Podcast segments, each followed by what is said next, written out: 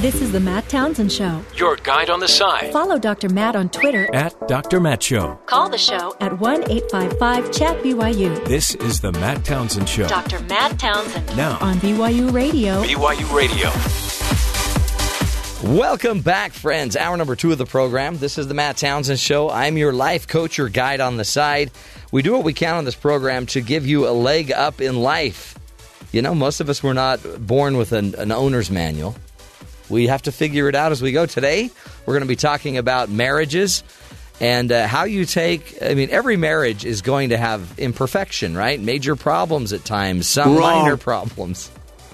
Even Donald Trump's might have a problem here and there. But isn't it part of being uh, kind of a, a, a, a evolved person as you grow in the marriage You is learn. to You overlook your partner's problems and, and Yes. shortcomings and issues? Yes, and Even though you more may not have any. That's right. Right. You don't, but they do, and Right. you. It'd be better that you overlook those. Half the marriage is perfect, the other half is still working on it. It's fine.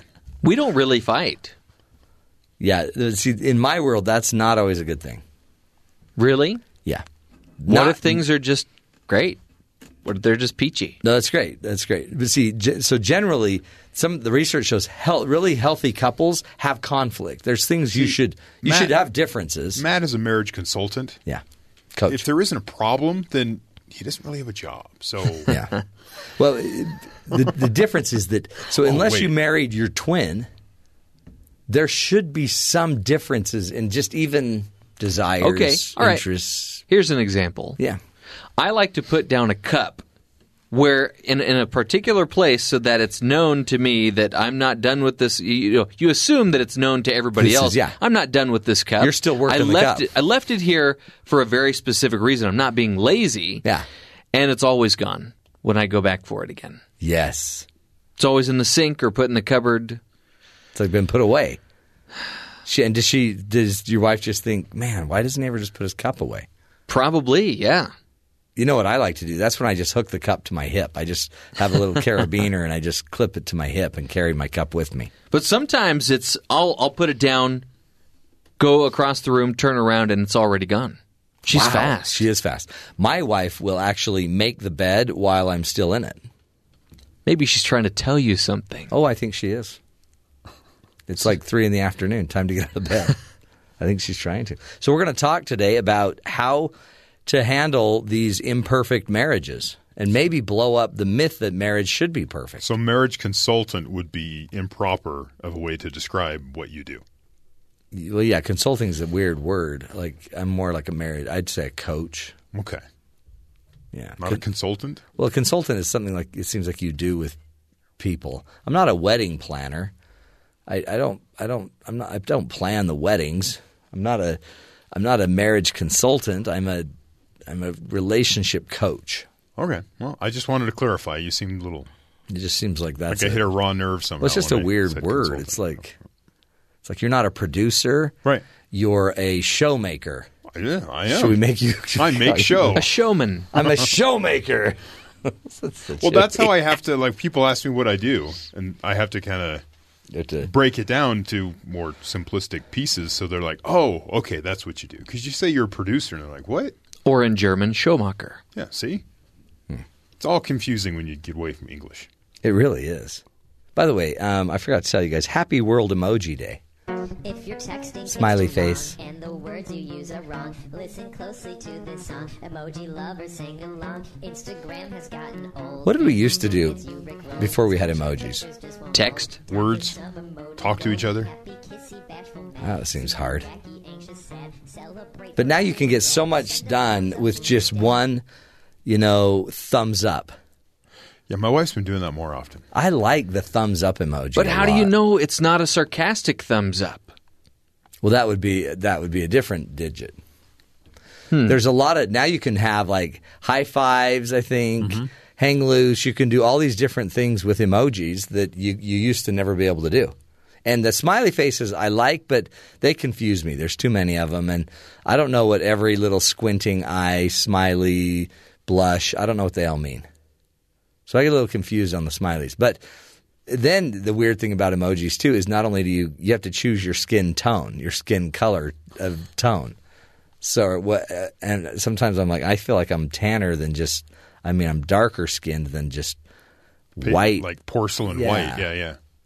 but then I don't want to like pretend like I'm darker than I am or lighter than I am. It just Right. creates a lot of pressure on you. Do you have a favorite emoji? I don't use them. Um, I have a favorite emoji, but I don't talk about it on the air. I know exactly what you're talking about. Do you? You don't even need an emoji to express. It's the flag of Australia. It's actually favorite it's one. the it's the woman in the red dress dancing some tango or something. Some- no, it's. I'm sure it's the one that Patrick Stewart is going to be playing in the new Emoji movie. I don't even know what that one is. Terry knows exactly what it is. I don't know what that is, but um, Okay. I yeah, that my favorite one is the dancing is the dan- the, the Spanish dancer lady, dancing lady. See, but then Okay. again, how do you know she's Spanish? Yeah, I don't know. it's cultural appropriation. Totally, totally. What are you is. doing? Uh, so we'll be talking world emojis all day today as well. Plus some crazy headlines. A kindergartner evacu- uh, kindergarten was evacuated after a child brings a bomb to class, a World War II Oh. unexploded bomb Yeah. to class. Look what I found. Yeah, show and tell. Yeah. Hit the ground. it's gonna blow. Also, uh, a little girl took her hamster to the vet because it hadn't moved for days. We'll talk about that as well Oh yeah. Kind of a difficult day for little girls. But first, let's get to uh, let's get to the headlines with Terry South. What's going on, Terry? In the Tonto National Forest north of Phoenix, nine people were killed when a flash flood on Saturday over over afternoon swept through a swimming hole where a family was having a gathering. Officials said the flash flood hit the Cold Spring swimming hole around 3:19 in the afternoon. 14 people washed away. A search and rescue team was able to rescue four people on Saturday. Sunday, they recovered bodies of two more victims. Police say they are still searching for one more missing person, a 27 year old man. The local fire department said there have been several forest fires recently in the area and that it is likely uh, why so much debris washed down into the swimming hole. Normally, it's just a trickle of water coming down the creek, but uh, during the monsoon season, it can go from a foot deep to 10 feet deep in a matter of minutes.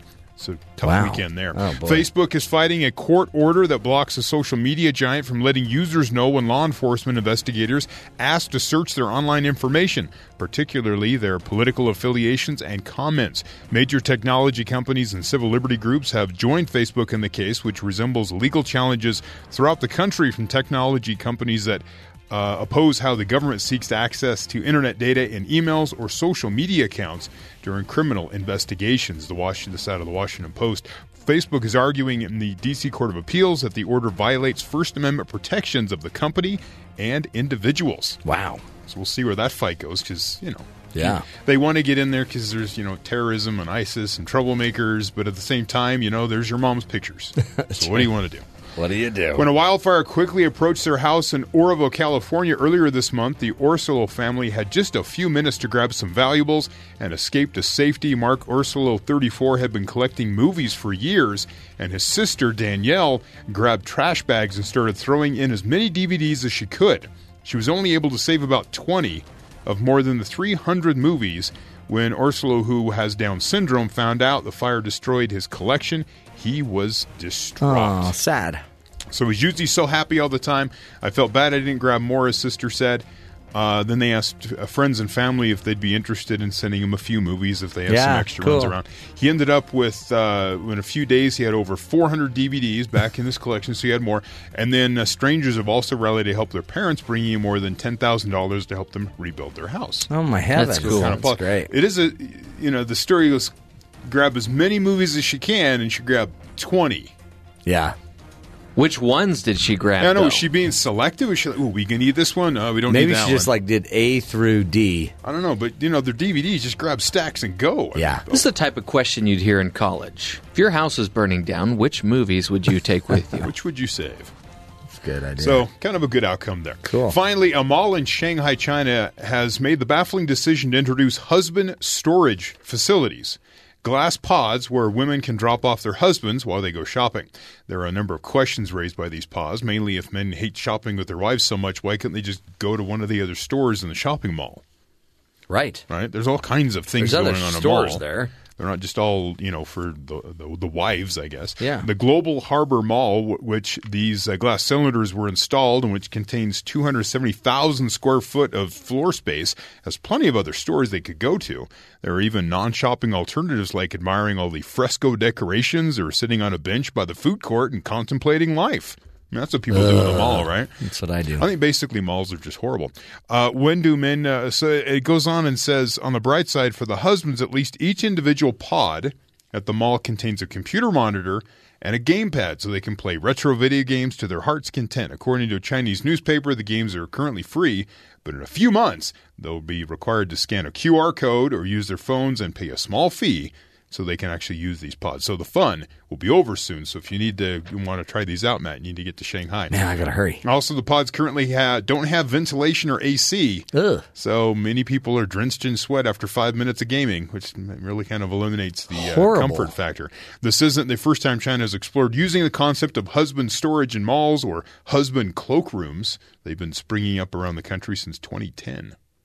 Boy, sure. Hmm. It, it makes husbands sound like they they're like kind of brainless. They can't. Yeah. Boring. You sit here. I'll be right back, You, honey. sit here. I'm going to put you in this locker. Sure, you'll sweat, but mommy will be back. Yeah. That's crazy. So I don't know.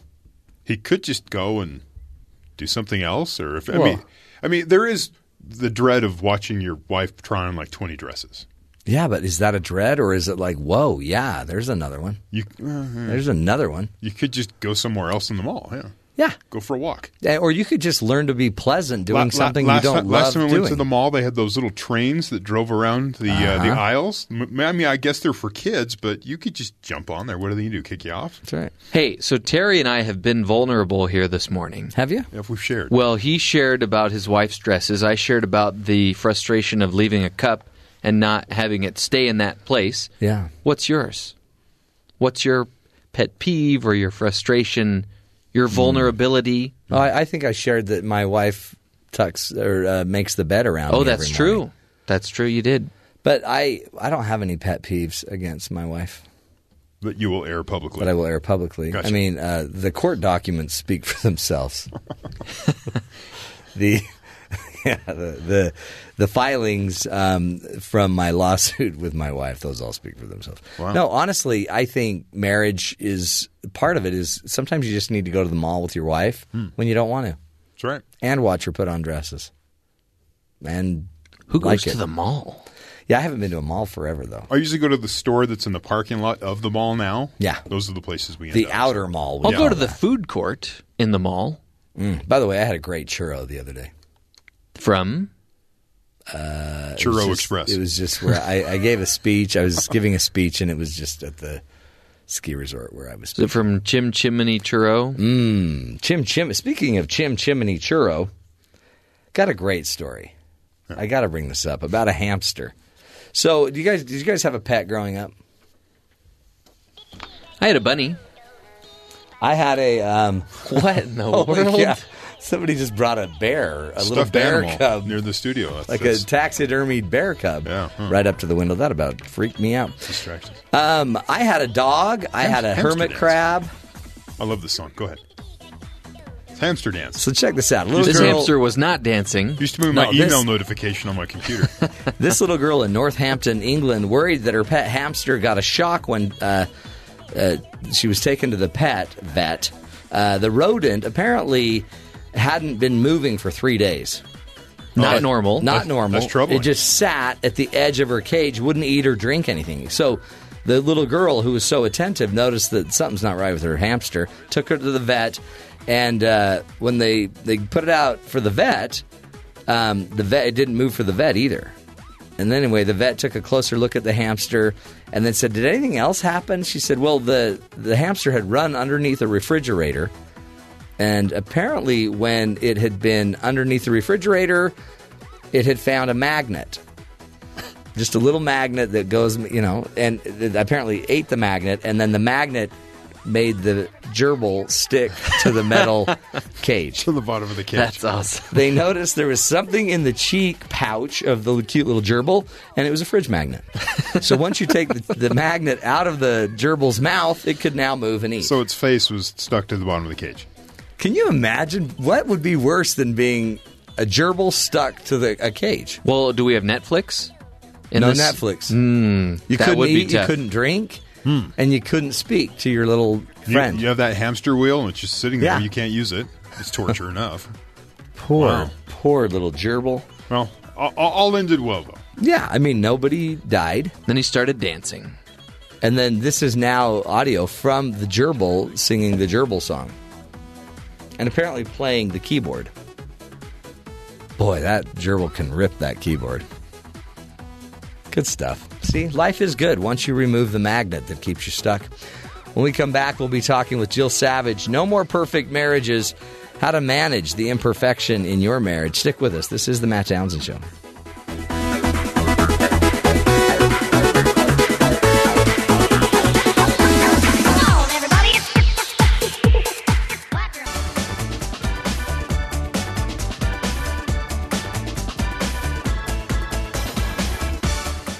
You know, marriage is hard and requires constant care and attention, and sometimes we'll still falter and struggle even if we do everything right. In her, uh, in, in the recent book, No More Perfect Marriages, Experience the Freedom of Being Real Together, our next guest, uh, Jill Savage, is, by the way, a returning guest. She and her husband wrote the book together, and they tackle some hard questions and give some great advice on how to make our marriages stronger, a little easier, and boy, even just if they could teach us how to be more real together, that alone would be worth it. Jill, thank you again for being with us today. Yes, I'm glad to ha- uh, have the opportunity to chat with you. This is an interesting uh, a topic because it does seem like, in some regard, even though this is our soulmate, our life partner, our our lover, whatever we want to call it, a lot of us just we're not very real with each other. No, we aren't. And much of that comes from our own upbringing. And we don't, you know, necessarily realize it. We don't uh, recognize that we keep our, our hearts guarded with each other. And when we do that, what we do is we actually kind of separate our heart from our spouse. And we do that one centimeter at a time. So you don't really notice it. Yeah, it kind of But sne- when- we sneak it out there, don't we? We do. And then one centimeter becomes two, and you still don't notice it, and three, and eh, still not a big deal. But when centimeters become inches, and inches become feet, and feet become yards, and yards become miles, that's where people get to the place to go. And they, you know, even utter the words, "I don't love you anymore. I don't. Uh, I don't want this marriage to continue." And it's because they have allowed what we call the slow fades to begin to invade their marriage. And um, they've stopped being real with each other. And so, really, what Mark and I wanted to do with this book was help couples begin to identify the slow fades in their in their marriage and we all have them we're all dealing with them and to put a label on them to understand them to know they exist but then also uh, to provide what we call the eight God tools that turn those fades around. Is is some of this the fact that we just have an expectation that marriages are going to be? I guess the word we use a lot is perfect. And it, how, how so? How many of our problems are actually caused simply because we expect perfection? Exactly. In fact, that's um, slow fade number one, and that is unrealistic expectations. And so, and we, and most of us would say, I don't expect perfection. We would say, oh, I don't expect my spouse to be perfect. I don't expect myself to be perfect. I don't expect marriage to be perfect. But when imperfect shows up, we usually don't handle it well. so true. We don't so expect it, but we do. clue. Yeah. Yeah, that's our first clue that actually we are dealing with what we call the perfection infection. And it is pulling our hearts away from each other. And is it? I mean, I guess that's that's correctable, right? It's just how do you It take uh, how do you take kind of a perfectionistic view of it, and and I guess normalize it to just allow it to be what it is. Well, I think that the first thing we have to think about is where did my um, where did my images of perfection come in my marriage? Where what has set me up for unrealistic expectations? So I'll give you some examples from our own experience. My husband was raised in a, uh very abusive home. Um, there was physical abuse, verbal abuse. Um, there was uh, sexual abuse. There was every kind of abuse, and um, and so he saw nothing but rage and anger and conflict. And so what he said is, when I get married, my marriage is not going to look like that. And and you know, which is an honorable desire. But the truth is, he didn't know what a healthy marriage looked like. So he set up in his mind a fantasy, a fantasy that was exactly the opposite of what he had grown up in, but it went so far over on the spectrum that it fell into perfectionism. So there's a perfect example of how somebody can, um, you know, put the perfection infection in for a good reason, but not realize they went too far. Yeah. Now, I grew up in a wonderful home. Um, my parents have been married for 56 years. They are, um, uh, it was a beautiful family full of love. Um, my parents took us to church, so faith was a part of our family from, you know, day one for me. Um, but I never saw my parents disagree. I, s- I never saw my parents have conflict. And so what did I do? Without realizing it, I came into marriage with the expectation that there wouldn't be conflict. J- Just because I'd never seen it before. Yeah. And so then suddenly, marriage is not looking the way I thought it would look. Marriage is not looking the way my husband thought it would look. And we're becoming discontent with our very real marriage.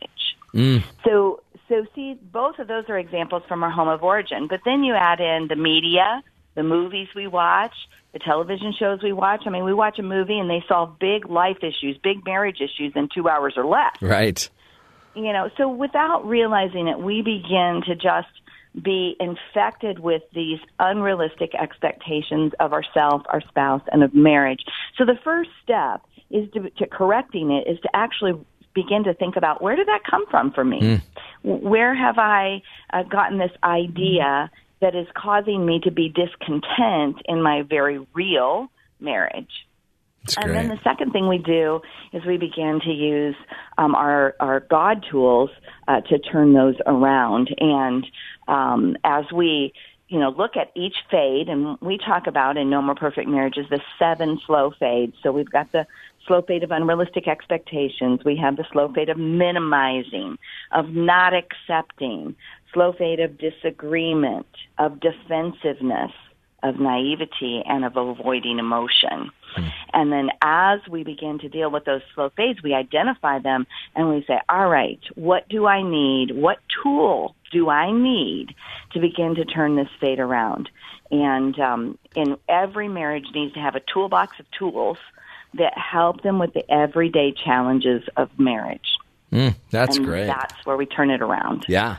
Is it uh, maybe help us understand um, what if perfect isn't what it's supposed to look like? Maybe let us understand or help us understand what normal is. Like what because I think that's it is we all have a, a great expectation of what it would be like if the prince came in and the kiss lasted ever after. But what does every other marriage look like and what's normal?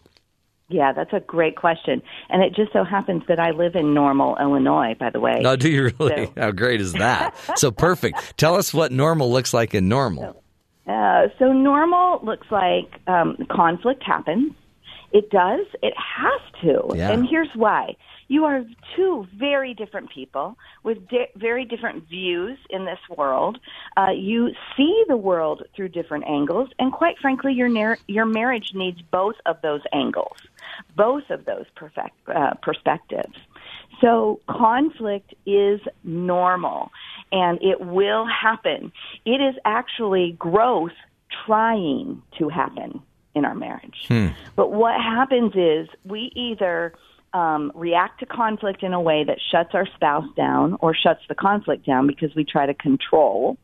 Um, and then we don't make any progress when we do that. Or we try to sweep conflict under the rug and pretend we have no conflict. And, and then again, we're not able to grow through the conflict. So we need to recognize that conflict is normal. Um, a second thing that is normal is for feelings to come and go. It is normal for those feelings to come and go. Sometimes you will feel very in love with your spouse. Uh, you will just be filled with the tinglies, you know, and you'll see your your husband or your wife, and they're doing something, and all of a sudden your heart just warms up, and you're just like, oh, I love that side of him. I love that side of her. But then there are days where you're just like, I, I don't like them. Yeah. I don't really like them.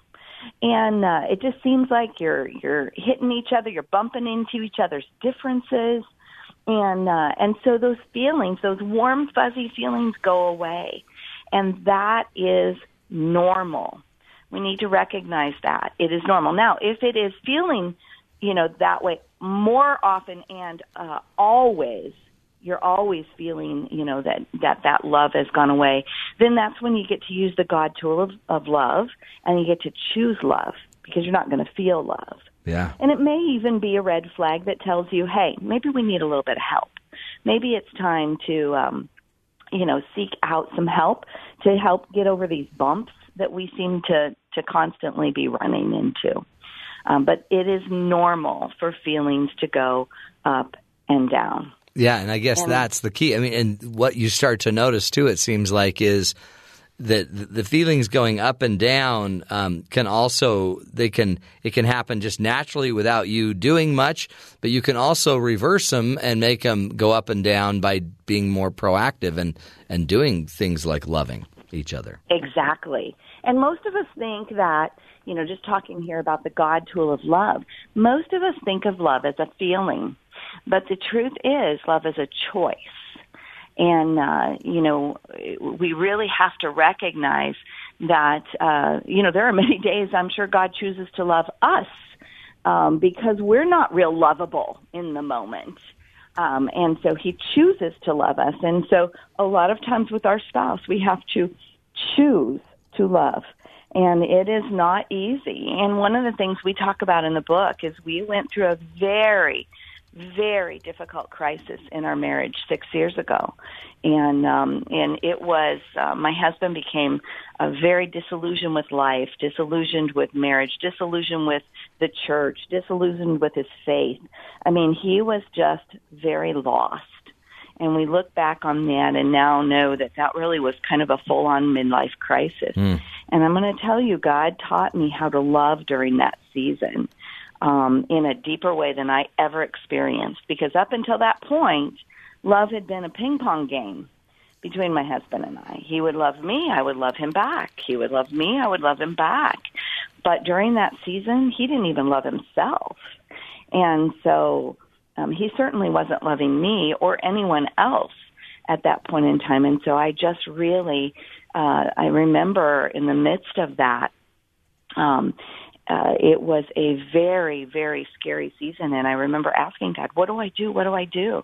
And I heard God whisper, I want you to love him. And I was like, oh, wait a minute. Hold it. He's not even being nice, right? Yeah. exactly. He doesn't deserve love.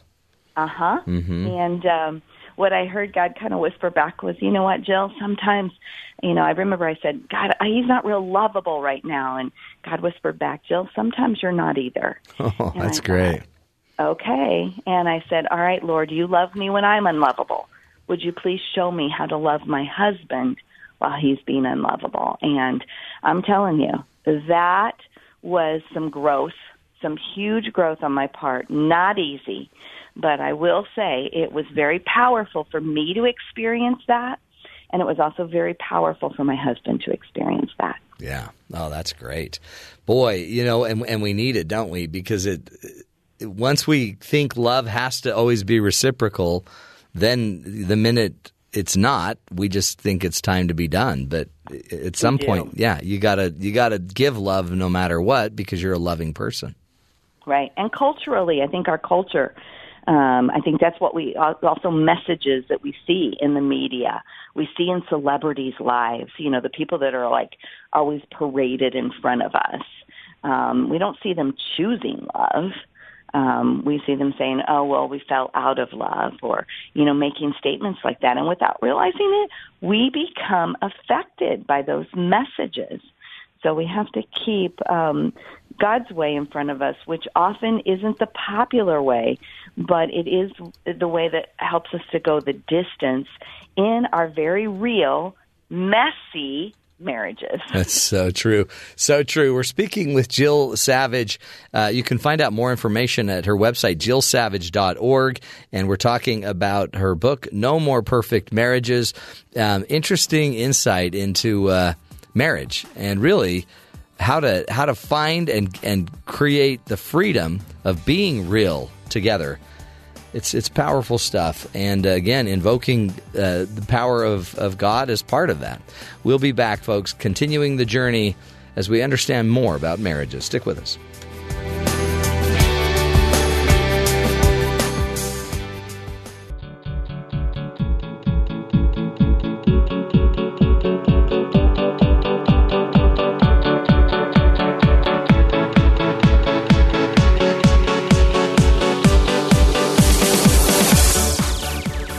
Welcome back, friends. Uh, today we're talking about the book No More Perfect Marriages Experience the Freedom of Being Real Together.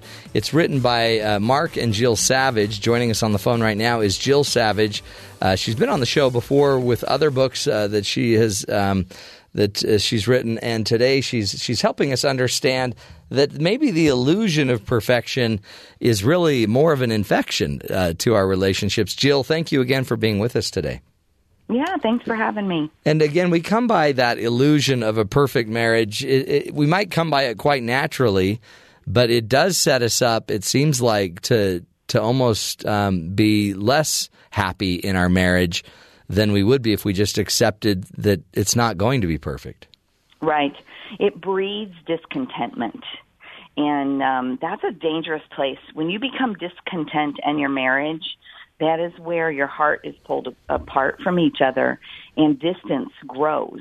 Mm. And so anytime there's distance, what we want to do is we want to close that distance. We want to identify what it is, what's causing it, and then close that distance. And it is um, not always easy, but and oftentimes it requires us to step out in courage. In fact, that's one of the God tools of um, that we talk about is the God tool of courage.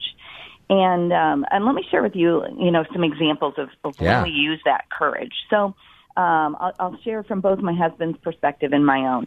My husband was, as I shared earlier, was raised in a very abusive home environment, in kind of an environment of children are to be seen and not heard. And so he learned early on he didn't have a voice and he couldn't use his voice. And if he did use his voice, he got in he got in big trouble. And so he became an adult that didn't believe he had anything valuable to add to the mix. So in our marriage, he became very passive. Um, you know, he was quick to say, "Oh, it doesn't matter to me," or "Whatever you want," or. But the truth was, he did have a voice, and way deep inside it, even when he would say, "Oh, it doesn't matter to me," it really did matter to him. And he he now says it, it, that he said, or that he was thought that he was just letting things slide. I'm just letting it slide. It's no big deal. But what he now realizes is he was letting things pool. And as those things were pooling in his heart, he was growing more and more discontent in our marriage because he was uh, acquiescing his place in our relationship. And um, so he really, as he learned that and became more aware of it, he's had to learn, use his God tool of courage to speak up, to find his voice, and um, and and to really um, express what he thinks and what he feels. And so, uh, and honestly, he didn't even know what he felt because he was told for so long his feelings didn't matter. He needed to, you know, he just needed to do whatever orders were barked at him. And so he really had to become use his courage uh, to become more in touch with that, and then put them out on the table in our relationship. That's powerful. I could even see how you could combine two of the tools, the God tools you've been talking about, of love and courage. So he had to be courageous Yep. enough to say what he needed uh, to say, but say it in a way that was still kind and loving. Yes, exactly, exactly. And so for me, I had to learn to use my God tool of courage in actually a pretty different way. And that was um, uh, while I was raised in a wonderful home environment with wonderful parents and wonderful family, we didn't do we didn't do feelings. We really uh, we were just kind of the the strong family in the community. And um, if if life got hard, we just bucked up and pushed through it and moved on. And um, and so that made me um, emotionally strong, I guess you could say, but it also made me emotionally not vulnerable. And so my strength was sending a message to my husband that I did not need him. And I didn't mean to send that message to him, but I, I you know, if life got hard, um, and and maybe I I felt like I wanted to cry, I would go to my bedroom and I would cry alone because that's what I did all those years growing up. I cried alone, and so I would do that. But what I didn't realize is um, I was I was saying to my husband, I don't need you. I'm okay. Um, I, let me just go over here and take care of myself. And um, he longed for for me to be vulnerable with him. He longed to comfort me and to encourage me in those hard times and those hard seasons of life. So um, I, I can remember the day it turned around for me. This was um, shortly after that very, very hard season. Uh, during that hard season, my husband actually left for a season of time. He was gone for four months. Um, he was unfaithful. Um, that was um, something we never ever thought we would deal with. But eventually, God got a hold of his heart. He came back home a completely different person, and we began 18 months of counseling to put our marriage back together. And that's when God really taught me so much about love and how to love Him. But God was also teaching me about myself, and I knew there were places I needed to grow. And so, um, I, and when I was walking through that, I was also had a friend who was walking through a similar situation. But unfortunately, her marriage, her husband didn't return home, and uh, I got a message from her, a text, and uh, it, it was the text that said, "Hey, it looks like things aren't turning around, and he's filed papers." And you know, she was just heartbroken, and therefore I was heartbroken. And I thought to myself, "Oh, I just need to cry." And I started up the stairs to my bedroom, and I caught myself halfway, and I thought, "No." No, I have to do this differently in the second half of my marriage than I did in the first. My husband was sitting in the other room. So I went back down the stairs and I walked into the living room and I held out my phone and showed him the text. And I burst into tears, crawled into his lap, and cried my eyes out. Hmm. The first time that had ever happened in 30 years of marriage. And that was a powerful moment for both of us, but it required my God tool of courage to do something very different than what I'd ever done before and to be emotionally vulnerable with my husband. Yeah.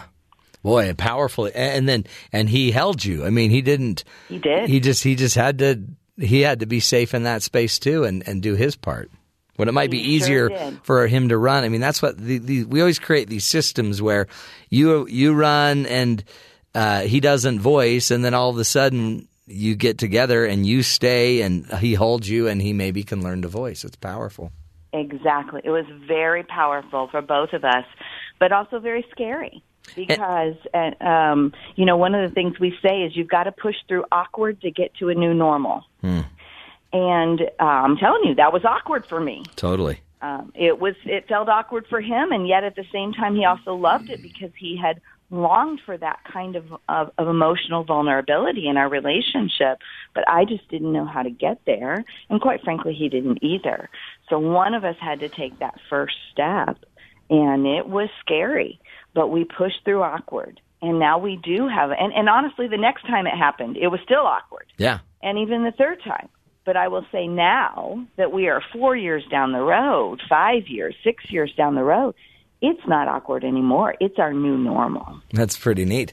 And it's um, what's amazing too, though, is you guys were informed, you were religious, you were doing a lot of things right, and you still have problems. I mean, that's the point of your book, isn't it? That even being pretty normal, problems happen. It is, and and the thing is, we were doing the big things. Uh, we were taking date nights.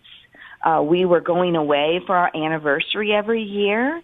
Uh, we were speaking each other's love languages and and really practicing that. So we were doing the big things, but what we weren't doing is we weren't tending to the little things, the things that were separating our hearts one centimeter at a time, the things that were simmering under the surface that we were just kind of sweeping aside or pretending they weren't there. We weren't dealing with those. And that's where uh, we began to experience erosion in our marriage. And so what we had to do is we had to start tending to the little things, things that in the past we had let slide. Now we were saying, no, I'm not going to let that slide. I'm actually going to deal with that. Um, we're going to be to um, to be assertive in our relationship. Assertive is a positive word. We're not talking aggressive. Yeah. Assertive. I'm ta- I'm going to share what I'm feeling. I'm going to share what I'm struggling with, and um, and that was new ground for us, um, but very very very important to do. Do you? Um, I, I always have clients that say, "Well, yeah, Jill, but uh, you don't know my husband," and um, so so they kind of dismiss certain changes. How do you? How? What's the best way you've ever found to um, to like rebuild trust to to get that negative interpretation of your partner out of your head? And, and and forgive you. You have a perfect example of needing to forgive and and move on, but you had to rethink how you saw your partner. I'm assuming. Absolutely, you really do. And um, you know, rebuilding trust is a two-way street. Um, it it really is. Uh, I, you know, it was very scary because I had to risk again. I had to risk trusting him again. I had to risk loving him again after that terrible breach of trust, of, of mistrust and, and betrayal. But he also um, he played a big role in that. In that uh, he opened his life up. I mean, he he took the password off of his phone. He uh, gave me his computer passwords, and he said, "You know what? I, I'm an open book now." Um, and truly, he experienced a um, a surrendering Hmm. in his faith that I had never seen before. Um, Mark always used to call himself, um, he was kind of a hard disciple um, in that he just argued with God all the time. I don't understand this. It ticks me off, you know, which is fine for us to do that. But it also kept him from fully surrendering and trusting God. And so the man who came home after that year of, of midlife crisis really was a different man, a very surrendered man. And that helped me to be able to begin to uh, take baby steps in trusting him. Um, and and because he was very surrendered, he wasn't defensive anymore. So that really helped. Um, in fact, he would say, you know, if I would say, okay, I'm struggling here, you're going to be gone overnight, and I'm struggling here, and you know, he never once uh, got angry with me and said, hey, you know, look, I've been home for three months. You just need to get over this. Instead, he would say, "I'm I'm sure that this is hard," and he was very validating. Um, what can we do that that can reassure you? Uh, what can we do to increase accountability? And then and then he would humorously say, "And Jill, that was the old man. Um, you know, he's he's buried out back." Uh, this is the new man, and uh, we'd laugh about that. But so we helped each other. Um, I spoke my concerns he reassured my concerns. Um, but I'll tell you, you know, let's talk about forgiveness for a moment because Yeah. that is a God tool. We think that forgiveness is once and done. I want you to know that forgiveness is a daily, hour by hour, sometimes minute by minute choice. And um, if you're married, you probably need to be using your God tool of forgiveness about 20 times a day. Right, exactly. See, I think we think that forgiveness is for big infractions of mistrust. No, it's for the little things. It's when your spouse says that he'll run an errand and he forgets to do it. It's when she says that uh, she'll make a phone call for you uh, and and and she forgets to do it. It's for those human those times where our humanness gets in the way and um and so we have to have that god tool of forgiveness that allows us to for to to forgive and and deal with those places where we bump into each other's um mistakes and imperfections um and even with the infidelity um y- of course i i had to make a decision to forgive and let me tell you forgiveness is a choice Yeah, not totally. feeling. not going to feel like forgiving but I also had to forgive lots of different facets of that.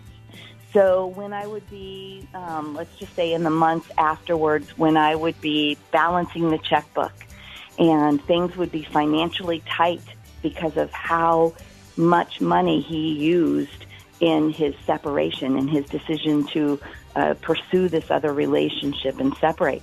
Okay, I got to forgive in that moment. I'm Yeah. sitting there with a checkbook in my hand and I'm dealing with the consequences of my husband's poor choices. And that is a moment where I have to choose to forgive. Yeah, no, exactly. And boy, the power of being able to make that choice. It all can be found in the book by Jill Savage and Mark Savage. No perfect marriages. Experience the freedom of being real together. You can find out more information at jillsavage.org. Jill, thank you so much for your time, for being with us, and for uh, giving us a, a, a lift in how we can make our marriages better. We'll take a break. We'll be back wrapping up uh, this hour number two of the Matt Townsend Show. Stick with us.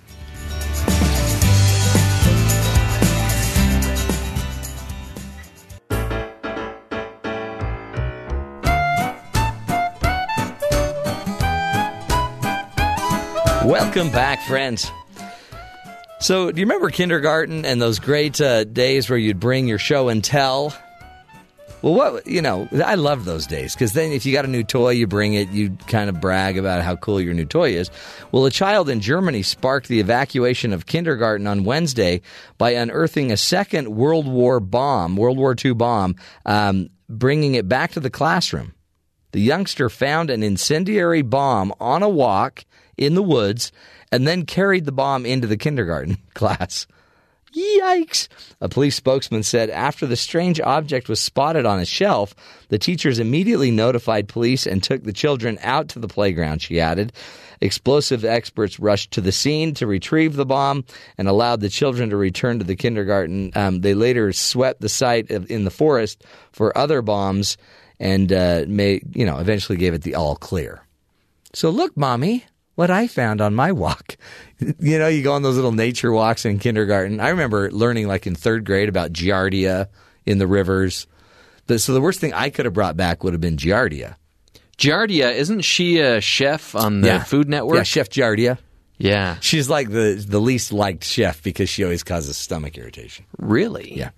I think that's a different one you're thinking of. Um, but boy, bringing back an explosive device, a bomb, a mine, basically, boy, that's going to get you in trouble. This makes me think of because it took place in Germany, Yeah.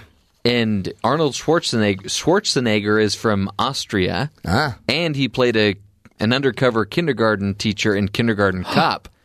Maybe that's where the story came from. It's a bomb. Get to the chopper. Chapa? Get these kids to recess. I think Chapa is in uh, Iraq, isn't it? Somewhere near there. anyway, uh, good stuff. Watch out what your kids uh, are taking to uh, to their show and tell.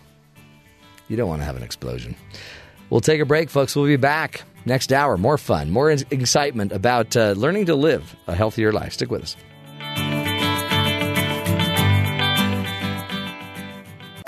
This is the Matt Townsend Show. Your guide on the side Follow Dr. Matt on Twitter. at Dr. Matt Show. Call the show at 1 855 Chat BYU. This is the Matt Townsend Show. Dr. Matt Townsend Now, on BYU Radio. BYU Radio.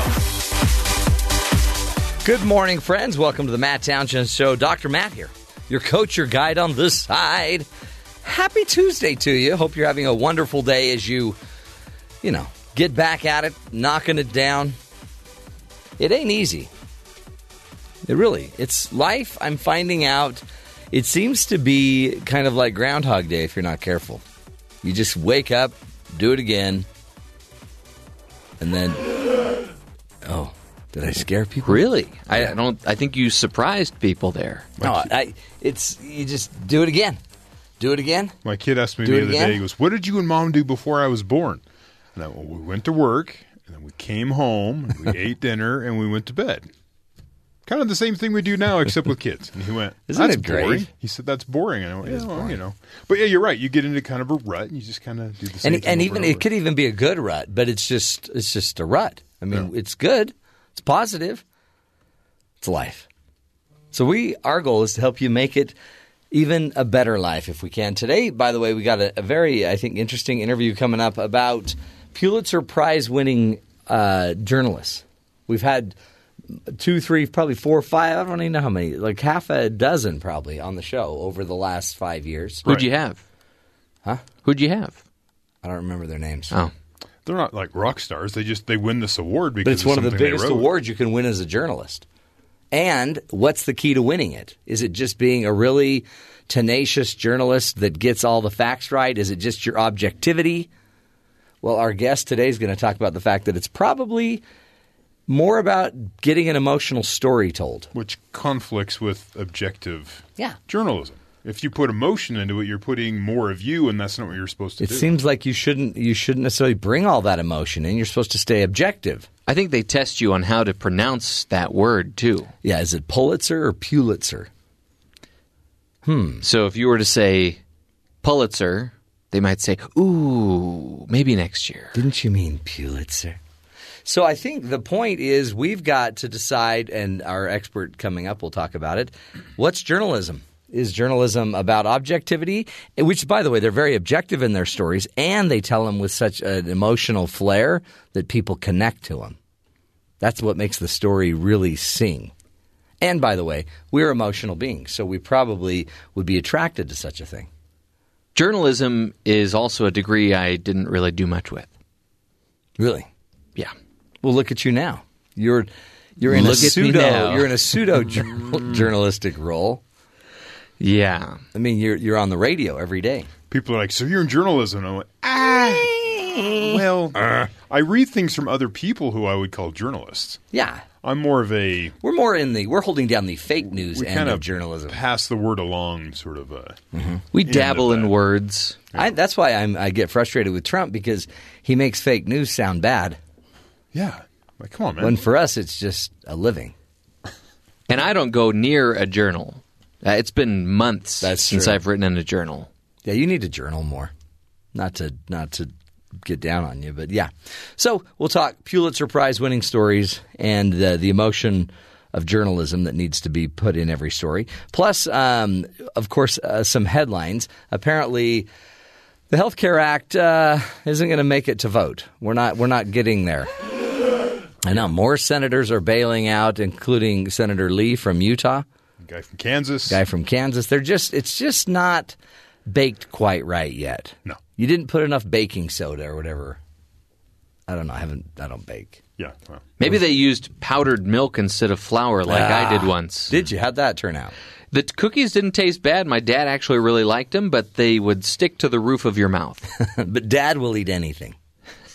so we'll, we'll be uh, we'll get, get into some of the politics. Plus, I've got we got to talk about this laser. Did you hear about the Navy's new laser? yeah, I saw it in action, I believe. Yeah, didn't isn't that cool? Yeah. We'll talk about that. That by the way, if you are a drone, you ought to be shaking in your drone boots. Right. I have a story about lasers coming up. Oh, really? Yeah. A hair laser removal? No, mm-mm, mm-mm. A- aliens. Oh, really? Yeah, Really? Mm-hmm. Aliens and lasers. absolutely. So all of that straight ahead. It's going to be huge. Uh, but first to the headlines with Terry South. Terry, what's going on around the country? Thousands of people struggling to pay off their private student loan debt may get reprieve. At least five billion in debt is missing crucial paperwork to enforce payments. Oh, please be me. Please be me. Creditors seeking to collect on past debts have reportedly hit a roadblock when trying to seek payment through the courts with insufficient ownership records and flawed documentation, the New York Times reports. The National Collegiate Student Loan Trust, one of the biggest owners of private student loan debt, has reportedly been unable to present legal paperwork showing it owns more than 5 billion in loan debt. The result is that many debts simply get wiped out in court. Samantha Watson, a 33-year-old mother of 3, was taken to court over 31,000 in student loans, but the judge erased her debt after finding that the National Collegiate failed to establish the chain of title on the loans. Several other court cases in Texas, New Hampshire, and Ohio have also been tossed due to missing or flawed Toss paperwork. 'em out. Toss Can you 'em out. imagine that? Man, I You hope. got thirty-one thousand dollars in debt, and the court the, the court just goes, uh, "Oh, well, no, not anymore." yeah, you got to track it. It's got to be connected It's to like a renew lease on life. You know, like, yes. I'm free. On Monday, Netflix reported that it made 2.7 billion in revenue for the second quarter of 2017 and turned a tidy profit, reporting 66 million in income, up about 50% from the same period last year. Usually, they don't make any money. Right. Usually, they burn it all because they're just trying to grow.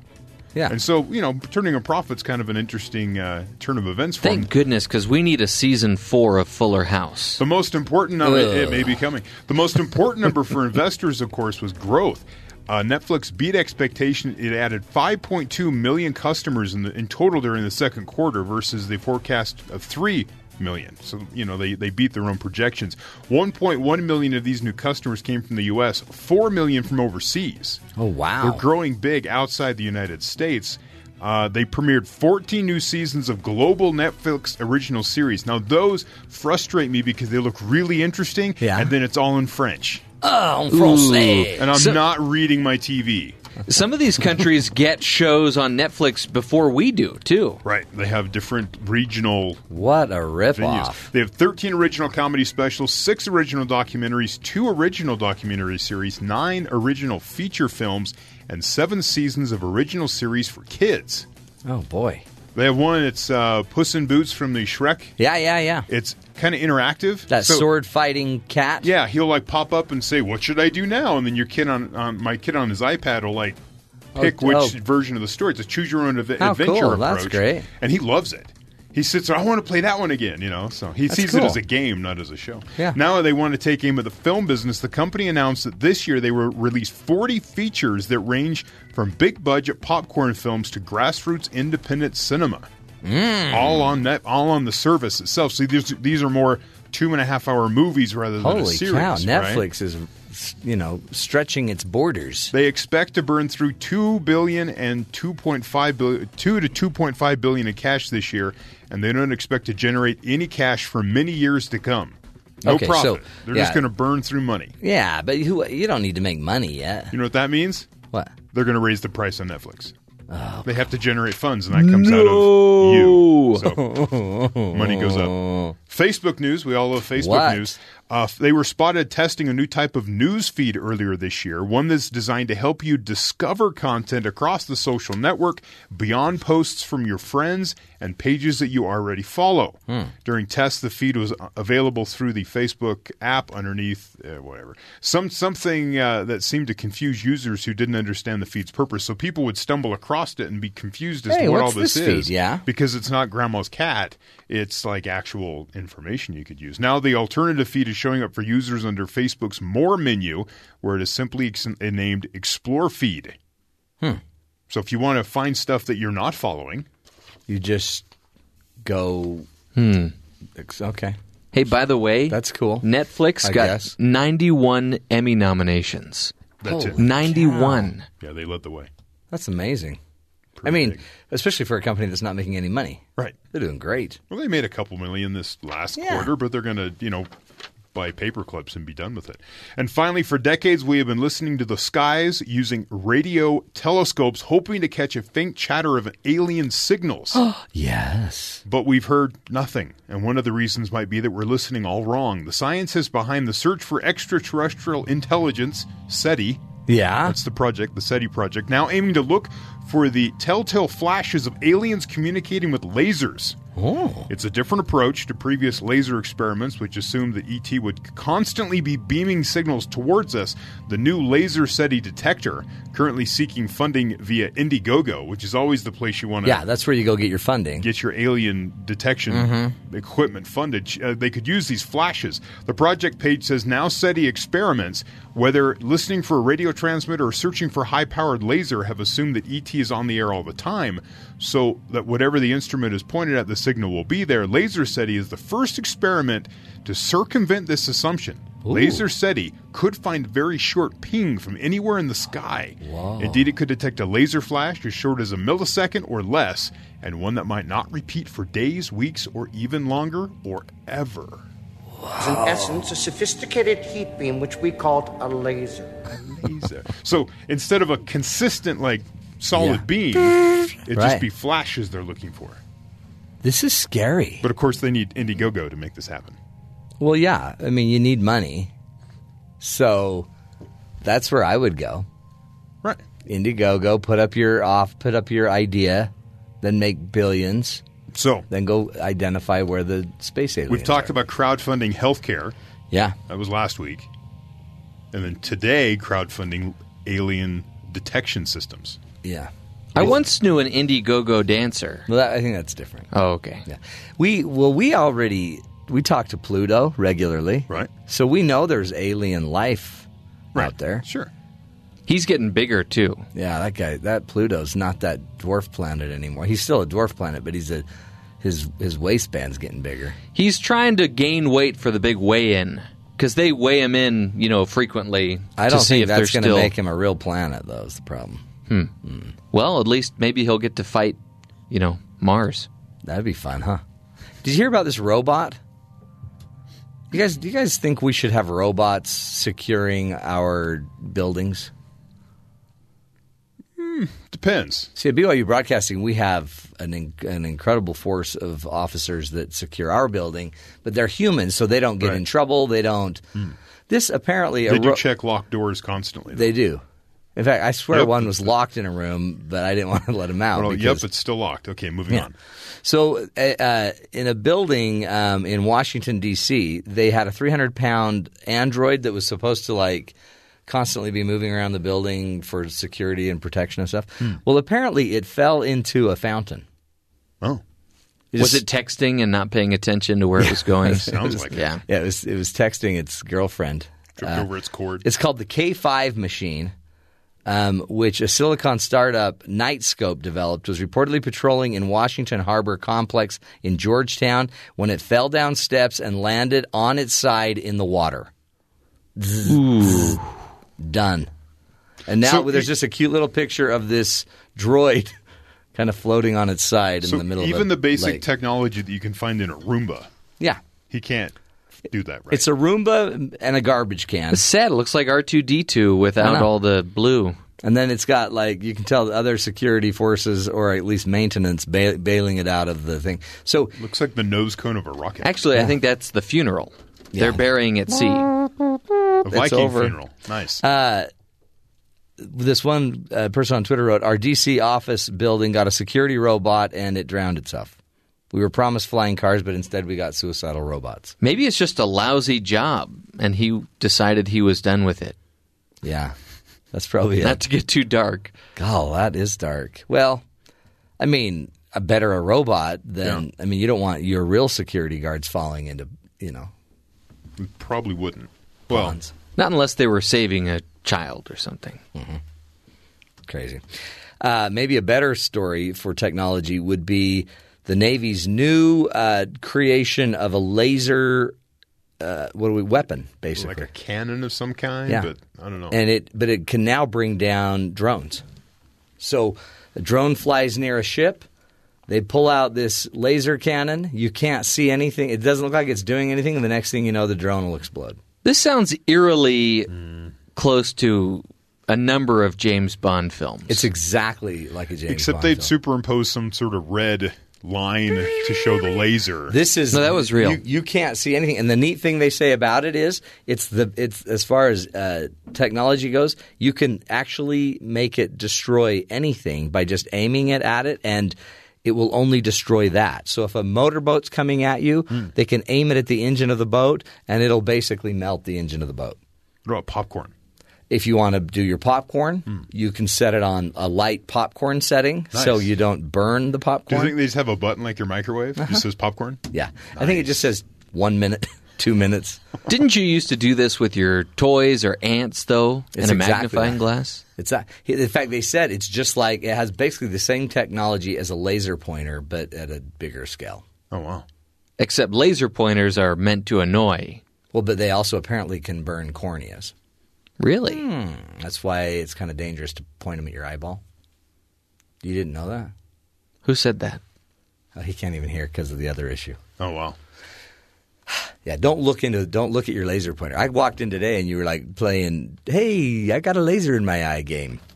And You gotta then stop that. And then I let you trouble. play with it, and I couldn't. For some reason, I was kind of mesmerized, and I was Yeah, chasing it up the walls. And Here, kitty, kitty. Yeah, so that's pretty cool. The la- the, the Navy's on it. So if you have uh, a drone that you've been playing with, just don't play anywhere near near a Navy yard because they'll shoot it out of the air, and you won't even know why. It'll just come back kind of melted in ten pieces. Ah, the Navy, they're on it. in the Navy, Okay, let's not sing. Uh, let's take a break. When we come back, we're going to be talking about the key to Pulitzer Prize winning journalism. What is it really? Would you believe it's emotional writing? Hmm. Is emotional writing what journalists do? Stick with us. Interesting insight up next.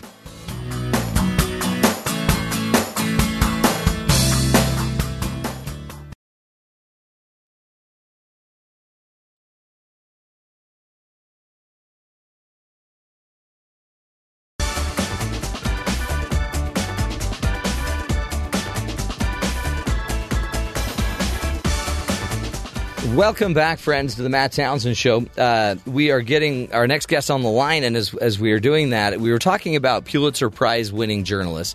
Again, I can't remember the exact number, but over like the last five or six years of the show, probably at least five Pulitzer Prize winners on the show. Did you speak to Roger Ebert before he passed? no, was he a Pulitzer Prize winner? Oh yeah, Oh yeah, but it's it's a really crazy question he because wrote we, that great movie review on uh, that Pauly Shore movie. How, how do you, was it emotional? Did he, did he use emotional writing to get it to make it happen?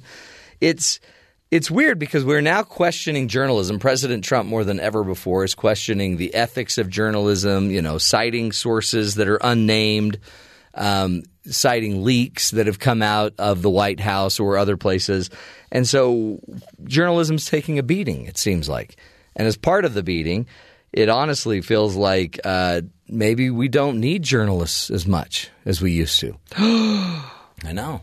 Because there's a weird difference that happens between, I guess, how we would classify a New York Times journalist and maybe a TMZ journalist. Clearly, But maybe TMZ wouldn't call themselves journalists, but they might. So is are, are TMZ reporters journalists? maybe they're gossip journalists. But I think many journalists would say don't use the J word. Don't call yourself a journalist because you haven't been trained in the ethics and the morals and the codes of journalism. You just, you know, hide behind palm trees in LA. You take pictures of Kardashians coming out of bars. But then there are journalists Yeah. who break the rules themselves. Oh yeah, Happens all the time. happens all the time. And so Trump has been basically calling out people as fake journalists, fake news, fake, fake, fake, fake, fake. And that now all of a sudden a lot of the journalists are saying, hey, quit calling it fake. Like, hey. Well, when you throw it out there about a hundred times, one of them's going to stick. Well, and then then there's a mistake with some CNN journalists that caused some problems because they were citing sources and stories that weren't necessarily legit. Then all of a sudden everybody piles on and says, see, journalism's fake. We would never do that on this show, by no the way. No, we wouldn't. When we when we make fake news up, we everyone knows it's fake. Gosh, I hope. One of the crazy things, though, I guess that we got to figure out in in the in journalism is what is journalism today? Is anybody with a web show or a podcast now considered journalism? Do you remember um, the Drudge Report? Matt Drudge became the biggest newsmaker back in the in Clinton's day by bringing out the Monica Lewinsky sc- story, and he wasn't ABC, NBC, CBS, he wasn't CNN, and he brought the White House, uh, you know, shined a huge light on the White House in a way they just flat out didn't want it to happen. Well, I know that a lot of people in the voiceover world, for instance, say that once you get your first paid gig, or even if you're just a, a standard actor and you get your first paid gig, you're now a professional. That's right. You know? Yeah. You- Could well- the same thing be said about journalism, though? Once like you, you- you break a story, now you're a professional. But then you know all of the the uh, rags. What do they call them? That all of the um, crazy extreme.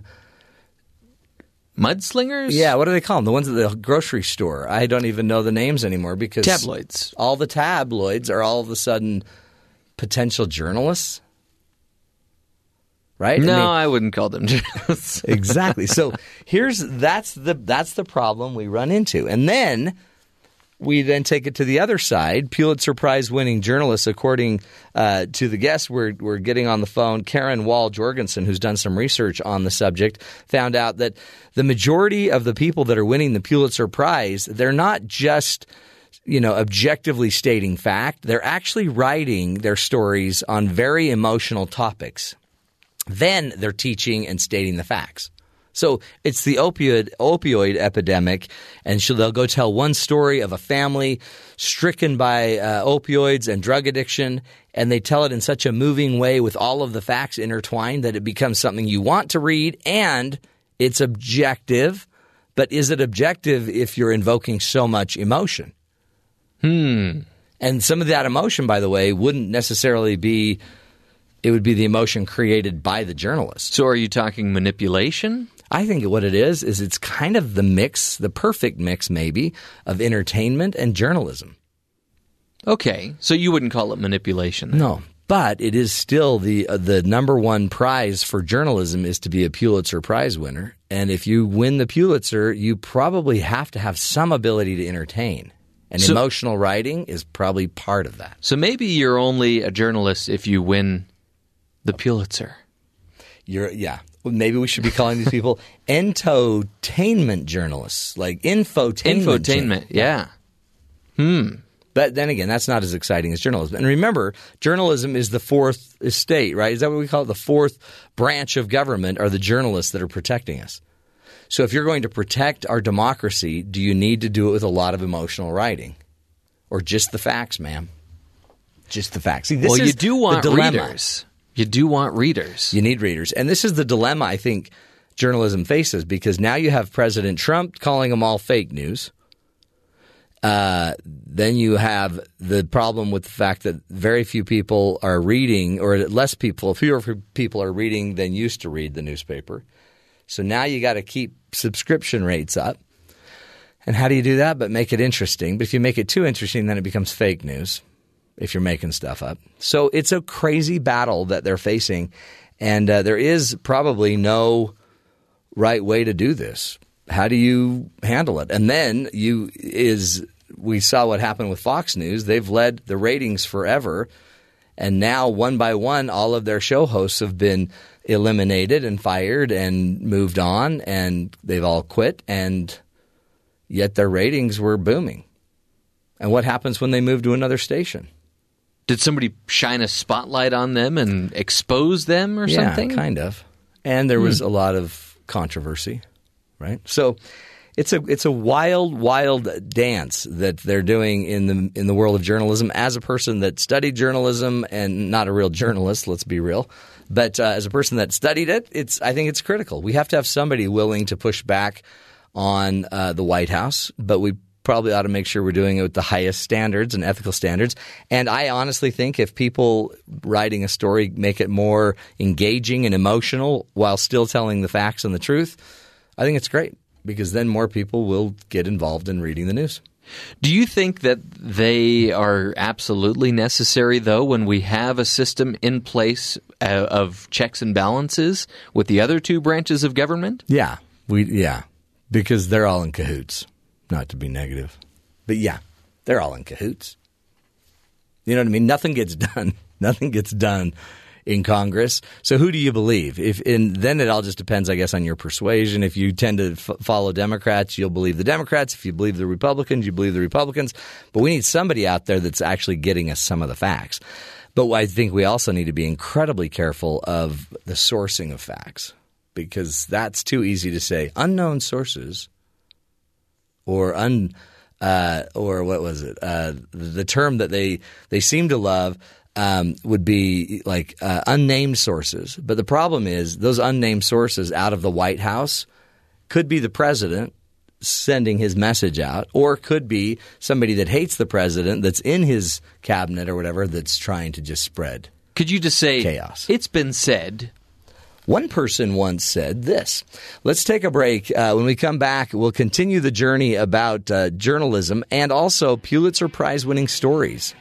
Emotionality, is that the key to a winning a Pulitzer Prize? Stick with us.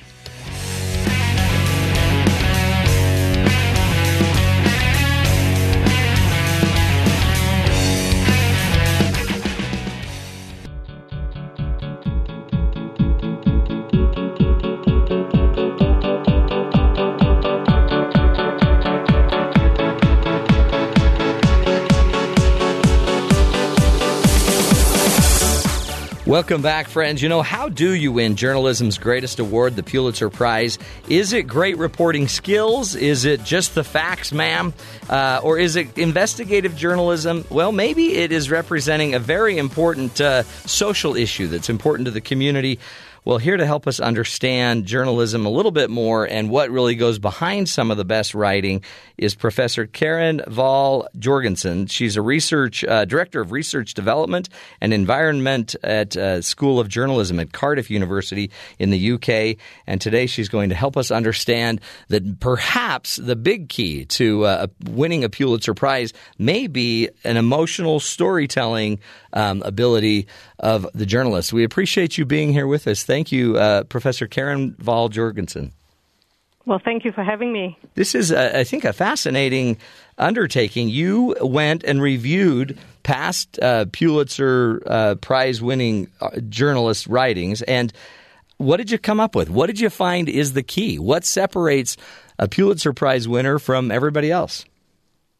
Well, um, two things uh, primarily. First of all, Pulitzer Prize winning stories are based on painstaking journalistic work. So the, the journalists who win these prizes often work together in teams to do very in-depth investigative research, uh, and that is something that requires a lot of resources. So really, it's a team. A lot of it's a team effort and a lot of resources to be able to get all of the research done that's necessary. Well, that, that's right, and that's why it's traditionally been these very uh, sort of um, uh, important national news organizations like the New York Times and the Washington Post that, that have scooped up the prices.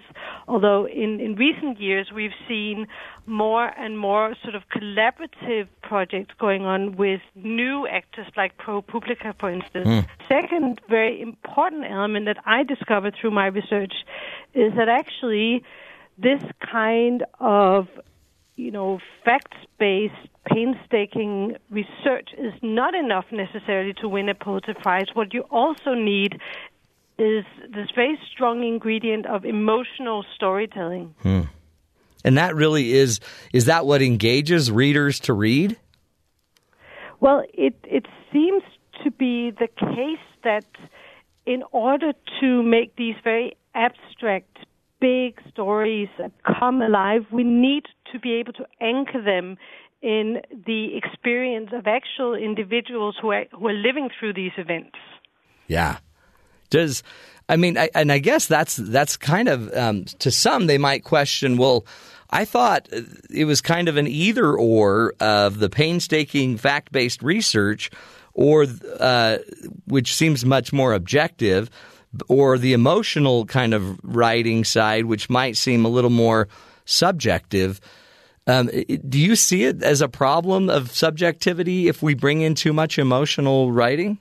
It's important to recognize, and, and, this is what my research has shown, that objective reporting is not necessarily mutually exclusive with actually telling emotional stories. So um, the sociologist Gaye Tuchman wrote uh, a very famous piece back in the 1970s where she talked about uh, what she called the strategic ritual of objectivity in journalism. And she suggested that because objectivity is so important uh, in quality journalism, journalists engage, such as leaving out their own emotions, relying on uh, source quotations to inject opinions, um, and uh, really generally focusing on delivering the facts. But what my research has shown is that this strategical strategic ritual of objectivity kind of coexists quite happily with what I call a strategic ritual of emotionality. And what I mean by that is that just as journalists are strategically objective in the way that they do their work in strategic ways to actually engage their audiences. And so for me, uh, the two uh, coexist uh, very happily and produce high quality journalism that audiences are able to relate to and engage with. And I guess that is the key. I mean, it's one thing to to have this uh, this strategic ritual of objectivity, and we need that. We need we need it to be objective and free from as much bias as possible. Except it does seem like it would need to resonate with us as human beings. We're not robots. We're not automatons. We're we're we're humans, and um, it, it, it seems like, especially these stories about PTSD or the opioid epidemic or um, you know just any anything that really highlights a, a, a universal pain. Um, it it would be just as valuable to me to know not just that you're objective, but that you can connect to me as a human, as the reader. Well, that, that's absolutely right. So this kind of uh, personalized storytelling is absolutely crucial for understanding the experience of other people uh, who might be very, very different from us. We can often find it very difficult to understand what uh, everyday life is like, let's say, for a veteran who's suffering from post traumatic stress disorder. Uh, for a single mother who's relying on food stamps, or indeed for somebody um, who has uh, just survived a major earthquake and has lost their home and their family. But it is through telling these stories that, concretely demonstrates, you know, what's it actually like if um, you are uh, suffering from post-traumatic stress disorder. So that, like like you're you're saying, is a way of making us connect to these universal emotions um, that we all experience because we've all loved and lost. Um, and we all recognize these emotions, even if we've never had the concrete experiences that people live through and that actually shape these big events um, that Pulitzer Prize winning stories are often about. Yeah, no, I, I, I, am with you on that. Karin, let's take a break. Again, we're speaking with Karin Wahl-Jorgensen of Cardiff University in the UK. She's walking us through some work she did there in the School of Journalism on Pulitzer Prize winning storytelling and how it is really not just about objectivity, but also emotionality is most likely to win you a Pulitzer. Stick with us, folks. This is the Matt Townsend Show, helping you see and be the good in the world. We'll be right back.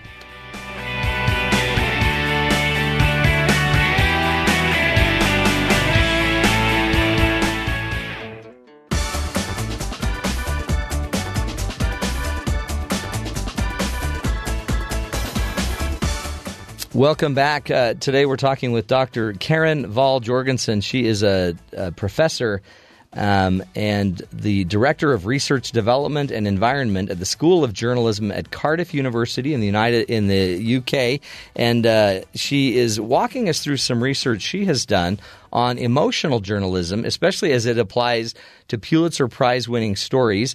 She's been talking to us about the importance of really having strategic ritual objectivity. Uh, the uh, this uh, you know kind of journalists need to be ritualistically objective, fact based you know, quoting their sources, but they also, she suggests, want to have strategic ritual of emotionality where they have the ability to actually share the experiences of those that they're reporting on in such a way that it can connect to the hearts and minds of others. Have I got that fairly accurate, Karin? absolutely right. Yes. Oh, we're still struggling with your phone, but uh, I, I just I, the problem is it won't. It's a problem we can't necessarily fix right this second. So, let me just ask you this, Karin, and see if we can make the phones work any better. How do we? How do we inject emotionality? Is this a level of like maturity, or is this, as you were saying, because a lot of these Pulitzer Prize winning um, stories are written by teams? Does it help to have a team to create such a balance between emotion and objectivity? Or how does the journalist make sure that their emotion doesn't alter the facts, alter the, the real impact of the story? Well, that, that's a really interesting question because uh, one of the fascinating things is that they don't teach you in journalism school how to make your stories emotional. Right. They teach you h- how to gather the facts. Um, and so it's something that journalists have to learn on the job. It's something that sociologists would call tacit knowledge, knowledge that you sort of incur through the way you're being socialized in your profession. So it's something that journalists learn to do and something that they master once uh, they actually know how to do the sort of nuts and bolts work of actually reporting the facts and gathering the information. Um, and so it requires a kind of emotional intelligence on the part of the journalists to understand how to find the right kinds of stories that are going to resonate with audiences. Mm. Um, and yeah. No, yeah, that's to me that is it, it is it's it's kind of a it's an art form, but they are writers, and it seems like the best writers overall are people that know how to connect to the heart. Well, that's right. I mean, essential to cultivate compassion and to make audiences care.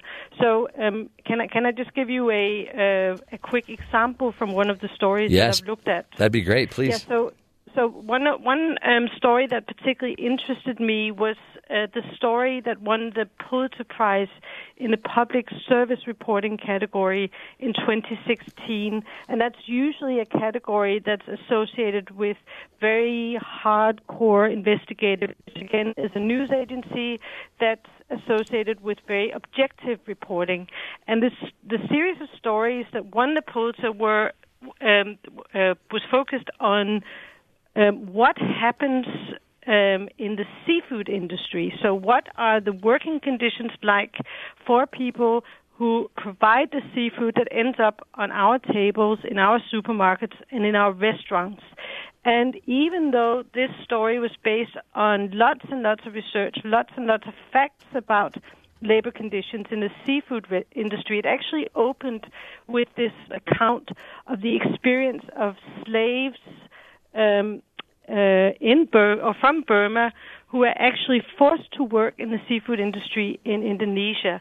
So, um, to, just to read to you quickly from the opening of the series, it starts as follows. It starts: the Burmese slaves sat on the floor and stared through the rusty bars of their locked cage, hidden on a tiny tropical island thousands of miles from home. Just a few yards away, other workers loaded cargo ships with slave caught seafood that clouds the supply networks. But the eight imprisoned men were considered flight risks, laborers who might dare run away. They lived on a few bites of rice and curry a day in a space barely big enough to lie down, stuck until the next trawler forces them back to sea.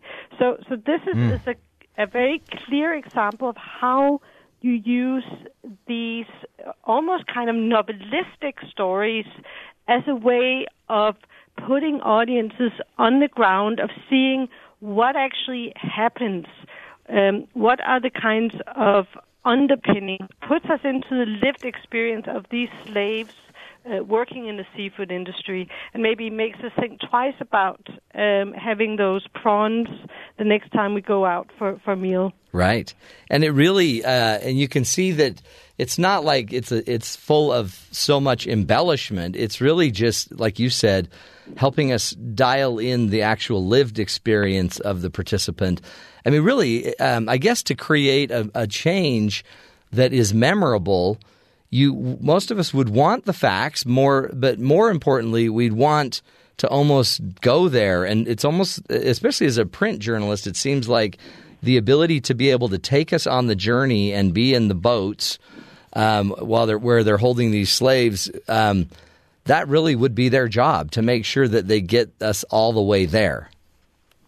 Well, that that's right, and I think that's traditionally one of um, the kind of features we associate with the best of journalism is able to take us to places and to see the lives of people that we might not otherwise encounter.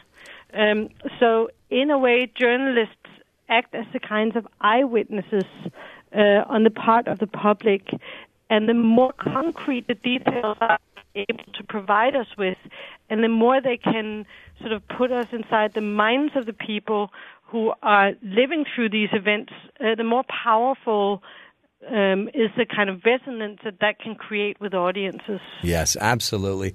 Well, Karin, thank you. Um, boy, uh, brilliant work, I think, and a beautiful insight, I think, for all of us, especially as so many people are out there throwing out this uh, term fake news.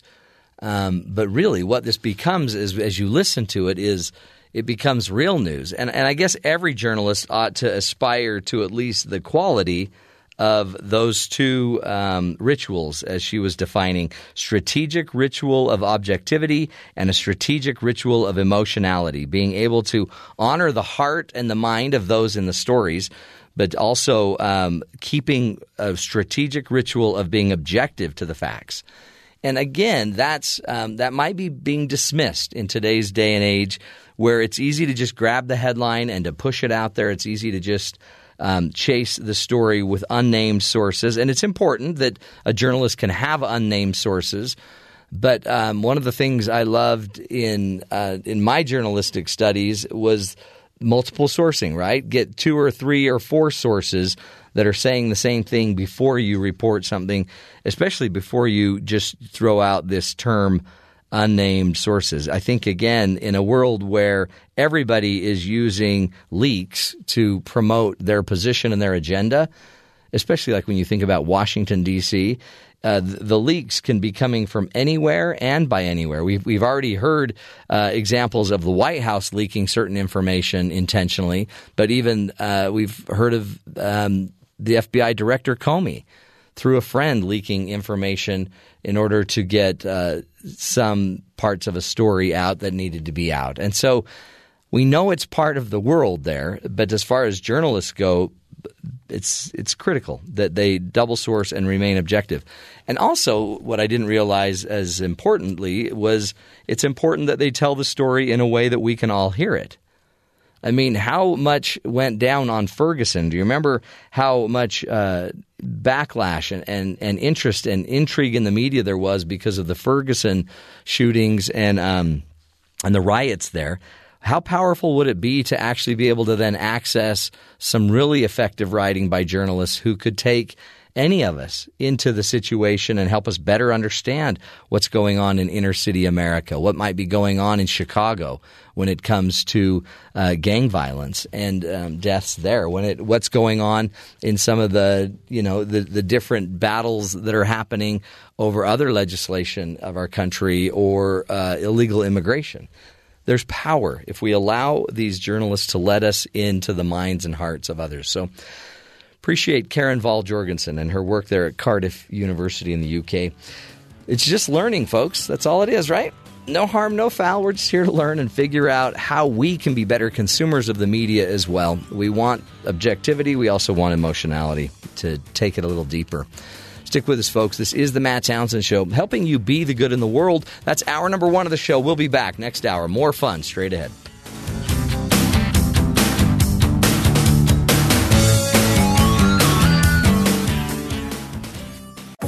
This is the Matt Townsend Show. Your guide on the side. Follow Dr. Matt on Twitter at Dr. Matt Show. Call the show at 1 855 Chat BYU. This is the Matt Townsend Show. Dr. Matt Townsend. Now on BYU Radio. BYU Radio. Good morning, friends. Top of the morning to you. Hope you're having a great day. Welcome to the program. Dr. Matt here, your coach, your guide on the side. My oh my, happy hot dog day. Hot dog, hot dog, hot diggity dog. It's a great song. Yeah, let's see Tofu put a song together like that. Tofu will never be able to uh, put together such a nice jingle. What do you put on your hot dog? Uh, everything I can, except onions. Oh yeah, Mmm. Banana peppers, those are nice. Hmm. Little chili wouldn't be bad. Little cheese on my hot dog. Or I just like uh, a little ketchup, mustard. Okay. I even like a little mayo on my hot dog. No. Yeah. Cheese filled? Oh, that would be great. Why not? While we're at it. Yeah. Wow. It's hot dog day. If you haven't had a hot dog in a long time, you're probably healthier than the rest of us. But Hey, you, you need know- to celebrate it. When I worked at In N Out Burger Yeah. during the summertime at their employee parties and at the softball tournaments, Mm-hmm. The only times that they would bring out the In N Out hot dogs. Oh, really? Yes, that's something I don't know that, I've you ever can't had. go an in and order in their stores. So they just bring it out on on special occasions, Yes, like today, hot dog day. Hot dog day. What do you put on your hot dog? Uh, if it's a J Dawgs Mm. or a K Dog's hot dog, I, I just like the K Dog sauce, Special sauce. and jalapenos, and that's it. You like a hot dog. Oh yeah, I'm not into that. I am a hot dog. You know, Terry can't get enough of uh, the the special meat called hot dog. Huh? Did you just get a little? You just had to swallow. A little bit. Why You're swallowing that? a hot dog. It's just kind of like mystery meat. Is it even meat? We don't know. I've heard all kinds of stories. But it's whatever it is. It's Americana, and it's But why? yummy. Why is it Americana? Yummy. And by the way, why do the Pol- why why do Polish dogs get such a such a good reputation? Where did You Poland feel come from? You feel cultured when you eat them, Is that it? just like the meat. The meat is cultured, and you'll feel cultured. I love it. Really, I really do love hot dog day. And I think any day could be a hot dog day. Just like, you know, hey, mom, can we pull some of those hot dogs out and have hot dogs on Sunday? Yeah. Yeah. You Yeah, mean you like can. pull them out of the ground? Did you guys grow them? Yeah, we grow them in the ground. Yeah, They're a little dirty, but once you rinse them off, mm-mm, they taste better when you do it yourself. So today we celebrate hot dogs. Uh, we also we've got a lot to talk about. Um, apparently, boy, uh, Donald Trump. You know he's not having a great record. Wrong. Of passing legislation. Wrong. He says he is. Yeah, but He says he's passed more than any other president. Well, except FDR, because he was dealing with the Great Recession. right. But I mean, this, this is, I guess, legislation that people had to to negotiate and legislate. He he his, he's passed more by just signing things. Yeah, like executive order. Yeah, that doesn't seem like legislation. His first was when he declared the day he was inaugurated a national holiday. Oh yeah, that makes sense. I mean, Or sometimes Day of Remembrance or whatever Right. it is. Yeah, yeah, yeah. sometimes you wait till you've like become the greatest president of all time. Before you start talking about it? Well, then before others would start. Or talking. maybe you let the historians decide. You're wrong. Oh, okay. yeah. Apparently, we're wrong. Either way, But then he, he backed up and he says that he thinks because he didn't want the Washington Post to give him any more Pinocchios because he doesn't like the Pinocchios. oh, he doesn't. Yeah. Well, I mean, when they fact check, they give number of Pinocchios on how big of a lie this Right, is. right. And he said, I better say think because the Washington Post is watching. oh, so he is. He's kind of regulating So himself he- a little he- bit more. He made a joke. Hey, there are no strings on him. yeah, he's not a. He's not a puppet. He's not a.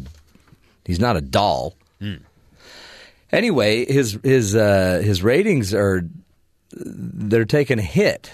Depends on who you talk to. Right. People that support him, they really like him. Yeah. Which kind of, you know, and the idea that you're a supporter, you're going to like him. So his approval rating among supporters is fairly high.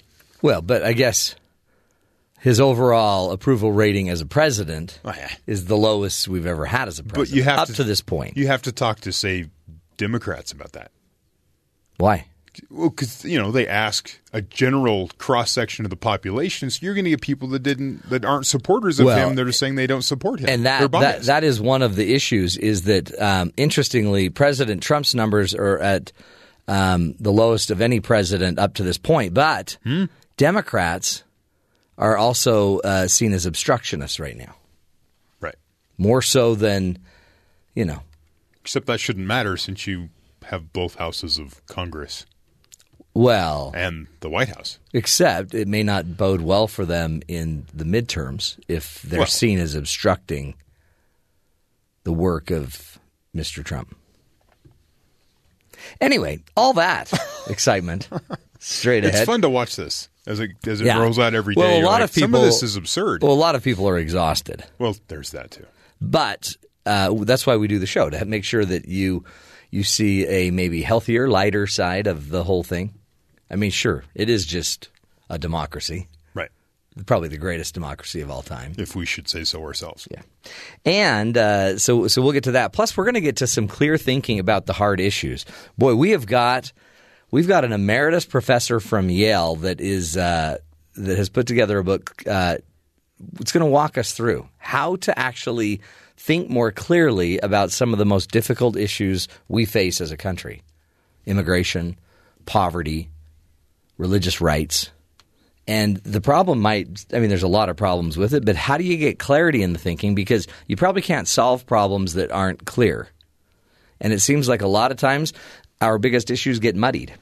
We muddy them up so we can't really solve them. So we'll get to that in a few minutes as well. Plus, uh, you know, of course, we'll do the headlines with Terry and just more empty news uh, from the Matt Townsend news team. First on the scene, fifth on the facts. That's The MT goal. News Team. First on the scene, fifth on facts. and then the Apple Bite because we're affiliated with Apple, Washington State apples. That is. Yes. Hmm. Now let's get to the headlines with Terry South. Terry, what's going on? Police in Minnesota reveal on Tuesday that a loud sound was heard before officers opened fire on an Australian woman who called 911. Justine Damond, 40, was fatally shot on Saturday by officers responding to her 911 call about a possible sexual assault near her home. The noise that preceded the shooting allegedly startled the officers. Uh, investigators with the Minnesota Bureau of Criminal Apprehension said Off- Officer Mohammed Noor, who fired at Damond, hit her in the abdomen and has refused uh, to this point to give any interviews to investigators. Reports out this morning say that the loud sound may have been aerial fireworks. What? But investigators are having trouble finding out more because, again, the officer will not speak with them. The Australian Prime Minister and the woman's family are looking for answers. Oh wow!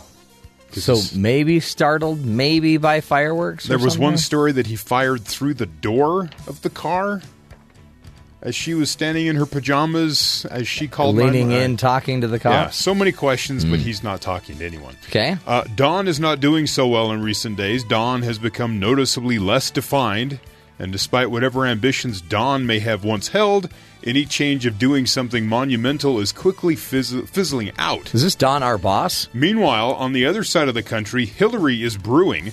This is not a political drama, it's a meteoro- meteorological one. Tropical Oh. storm Don, Oh. located 150 miles southeast of Barbados, is the fourth named storm of the season. Uh, this out of the Washington Post. Meanwhile, over the Pacific, tropical storm Hillary is forming. it's actually entirely coincidental the Yes. Don and Hillary names as the names rotate. It just seems but- like though they they wouldn't have put Barack in there. Well, no, but Don and Hillary are common names. Yeah. Well, that's because he'd rather have a puppet as president of No the United puppet, States. no puppet. And it's pretty clear. You're the puppet. It's oh, pre- these storms Wow. are fighting. See, that just brings back memories. Doesn't that I I miss the old days.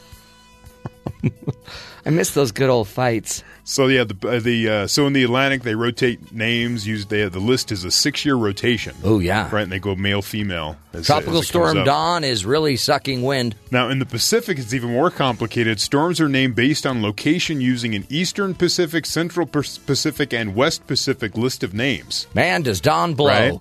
So it says which are also recycled every six years. So it's completely random that these two names came So up. So it's just it's out of nowhere. Basically. It's just it's not a bunch of weathermen that are like, hey, hey, hey, This will oh, be funny. Let's get Don and Hillary. So back Don's in the Atlantic, and Hillary's Oh, in the. Pacific. Sounds like uh, Hillary's going to peter out here. yeah, she doesn't have the energy there. Right. Quite robust. Boy. in The energy there. A notorious jewel thief with an illicit career spanning six decades has been caught stealing once again. But she wasn't after uh, sparkly gems this time. Police near Atlanta said Doris Payne, 86, was arrested at a Walmart around 5 p.m. Monday and charged with shoplifting $86.22 worth of merchandise. What? So she's a notorious jewel thief, but she got caught shoplifting at Walmart. Busted. Payne was the subject of a 2013 documentary film, The Life and Crimes of Doris Payne, that detailed her feats. In an interview with the Associated Press last year, she casually acknowledged, I was a thief. She's well known in fine jewelry circles, and, uh, and authorities say that she has pocketed expensive jewelry from stores around the world. Authorities have said she has used at least 22 aliases over the years and probably got away with, with more often than she was caught, though she has done several stints in prison. Wow. The Jeweler Security Alliance, an industry trade group, sent out bulletins as early as the 1970s warning about her. Watch out. She said when she was a little kid, she walked into her uncle's store where he sold watches. He put a watch on her, then he turned to talk to somebody else, and she just walked out the door. She's like, So- "Wow, this is easy," and she said that started her life of crime. I remember my first time I stole from a family member. So she's a pro, Yeah. and she gets caught in At a a Walmart. Walmart. She was taking. she's a fine jewelry she, thief. she got stuff in the electronics department, a couple things in the pharmacy, and they're like, "Well, I, she didn't pay for that." As she walked out the door. Hey, ma'am, you didn't pay for that wash rag. Okay. So, and finally, in Philadelphia, the water department there is trying to figure out what caused thousands of cockroaches to emerge from a manhole and swarm a neighborhood. Pat Wall says the bugs emerged Sunday night and have been invading her Bridesburg neighborhood ever since. She says the bugs were so thick residents couldn't see the ground. Water Department Wow. spokesperson John Delgallo says uh, crews were out Tuesday investigating. He says a sewer inlet might be clogged with food and trash that can attract the bugs, which are known to multiply in warm weather. In the meantime, residents say they are spraying their homes and stomping the bugs to keep them away. Oh, can you imagine? It's gross. Looking outside and your entire driveway's moving It's or just whatever. moving around. You're like, wow, this is going to be a good day. See, but the door to door pest control people love that. Right. They're all over those neighborhoods. Because normally they have to like go find bugs. Yeah. Look at that. Your neighbor has some of these bugs. You might want to watch out. But now it's like, do you see your driveway, lady? It's moving. You know it's not supposed to move like that, right? Crazy.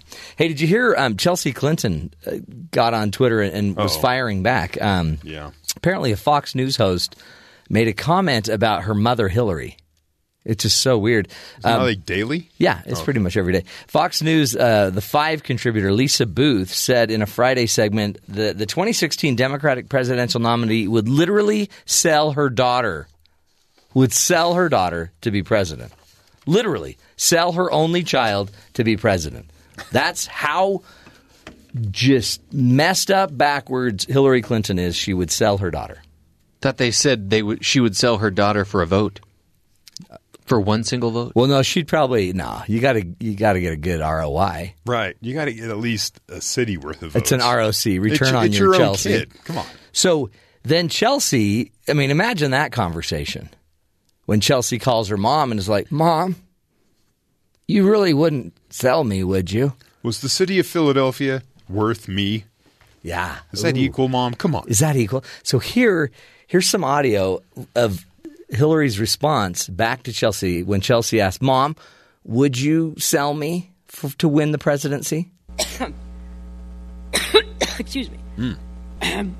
Mom, mom, mom, mom, you're not answering me. By the way, that is the best way to get out of something. Just start coughing uncontrollably. Yeah, that's it works for her. You don't have to answer. Except, yeah. So, you know, poor Chelsea. No, but then Chelsea came back and said, no, she wouldn't. This was actually her Twitter. No, she wouldn't. She's actually responding to Lisa Boothe. Oh no, she wouldn't. I've never doubted and always known that I was the most important part of her life. Hmm. That's cool. Yeah. Now, as a mom, I even I'm even more grateful to my mom. And she never would sell me. I mean, lease me, sure. Rent me out, maybe. Maybe on an internship sort of basis. She would never sell me. How do you? Does everybody realize Hillary's out of the race? No, they don't. So we need to probably quit talking about her. We don't end. She wouldn't sell her chil- her child. She wouldn't. Says who? And Obama's not the president anymore. Yeah. He keeps being brought up too. I know. It's like, really? I thought he was on vacation still. It's no. It's President Trump now, Yeah. And he's already sold his children. Well, I mean, in a good way. right. Yeah. I just don't know if people uh, have gotten used to saying President Trump yet. Yeah, it's hard. He's he's got so much going for him. Did you see uh, the uh, America's Got Talent last night? Uh, He danced on America's Got Talent. Was it someone impersonating him? I don't think so. You think it was actually him? Oh, yeah. You've got to see it because he had four Secret Service background dancers, backup dancers, and they were shaking it. It was amazing. Hey, oh, if he would do WWE appearances, why wouldn't he do America's Got Talent? Right, totally.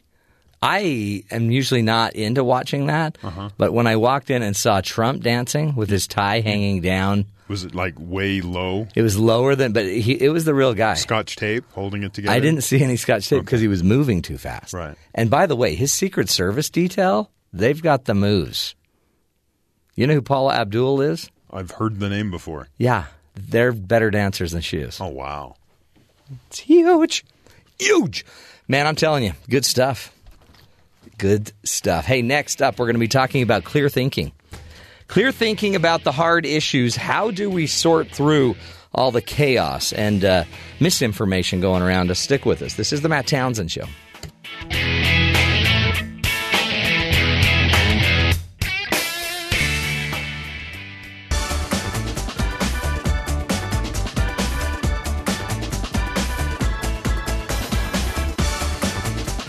Although the Pledge of Allegiance says that we are one nation under God, it seems our country is more divided than ever.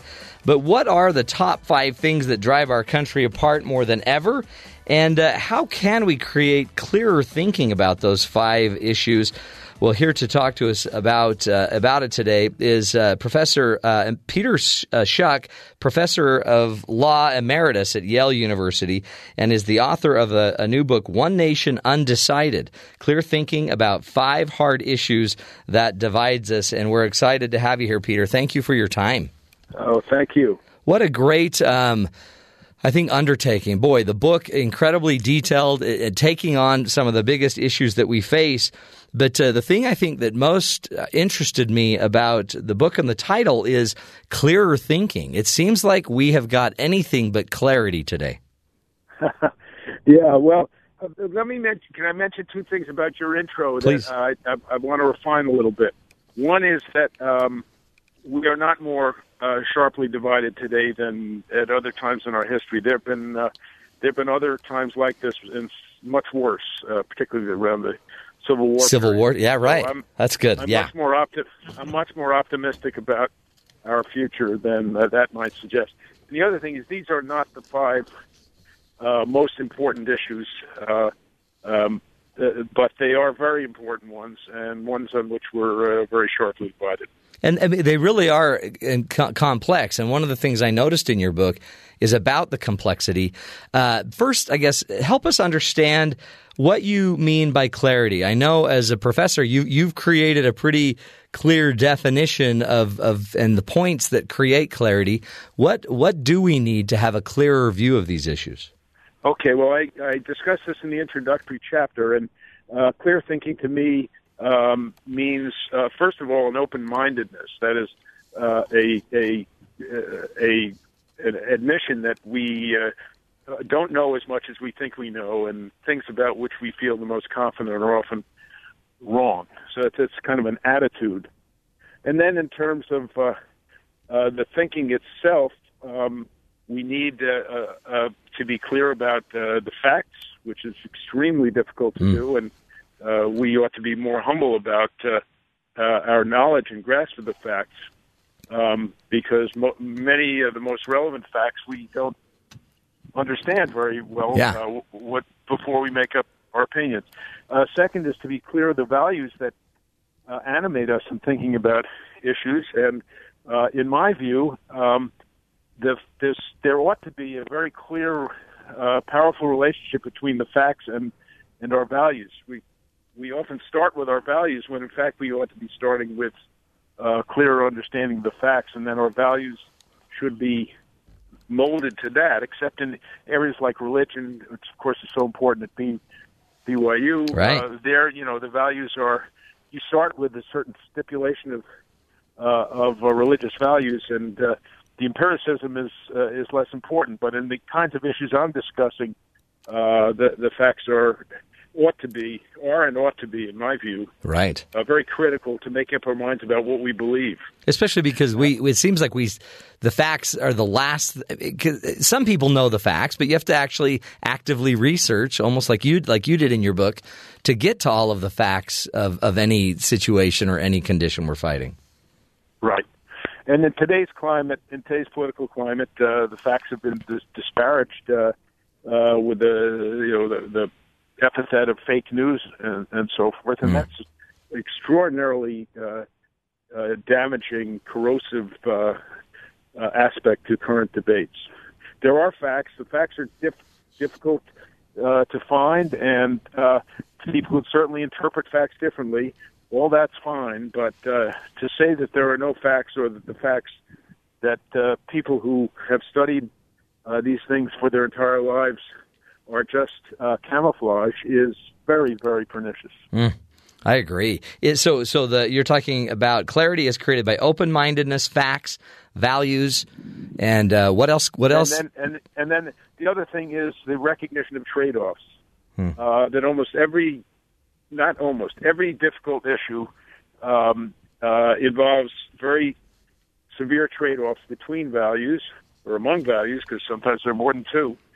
Um, and we need to be very clear what those trade-offs are. And I think people tend to gravitate toward their opinions without considering the trade-offs that uh, are necessarily uh, um, uh, necessary to arriving at a wise, uh, wise decision. So, clarifying what those trade-offs are, and then making up your mind as to as to the terms on which you trade off different values, is uh, is crucial to clear thinking. Oh yeah, and again, boy, when you put it this way, it, it is really no wonder we struggle on so many issues because open mindedness isn't necessarily there because, like you said, we tend to gravitate towards our own opinion. We don't necessarily have all the facts. Some of the facts are skewed, some are hidden, some are just uh, even. And I, I love how you bring it up in, in certain issues, like on the topic of poverty. We don't even know necessarily how to define the issue to actually know what facts we're talking about. Right, defining and measuring is very uh, is very tricky there are better or worse ways to define and measure. I'm not suggesting that all opinions on this are uh, equal. They're not, but uh, but you need to you need to be clear about what you're measuring, what you're defining before you can uh, proceed proceed coherently to to uh, think about it. Mm. Walk us through now um, what you would say are the five the the I guess the five hard issues that divide us. I mean, there's obviously dozens and dozens of others, but what are what are the what are the five that you take on in the book? Yeah. Okay. Um, I should say that, I, I have a short discussion in the intro as to why I selected these rather than others. It's not necessarily because they're the most important, though I think they are ext- all extremely important. Right. Uh, but I don't take on climate change, for example, because I think the facts surrounding climate change are too technical and elusive uh, for uh, somebody like me to be able to shed much light on. Um, and I don't take on abortion because um, abortion, it seems to me, is an issue in which uh, the moral convictions that animate positions on one side or the other, that's assuming that there are only two sides, and that's not quite right, Right. um, are deeply felt, uh, deeply felt uh, values, and the facts uh, don't seem to matter to the people who are arguing about this, or they, or they take the facts as being uh, either ideologically or religiously prescribed. Hmm. So there isn't a hell of a lot.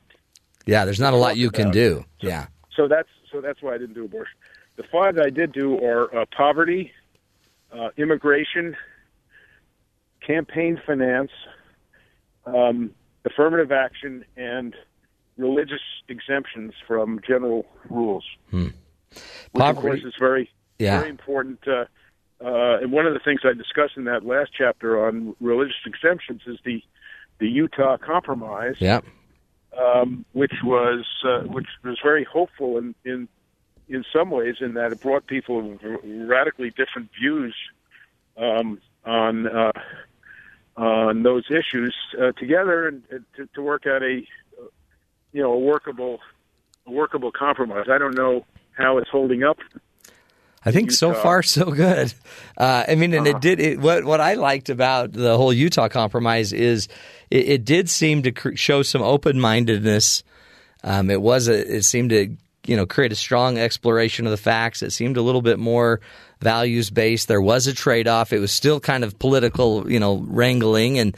But I mean, Mm-hmm. it, it seemed like a step above anything we had done before, where it was just divisive.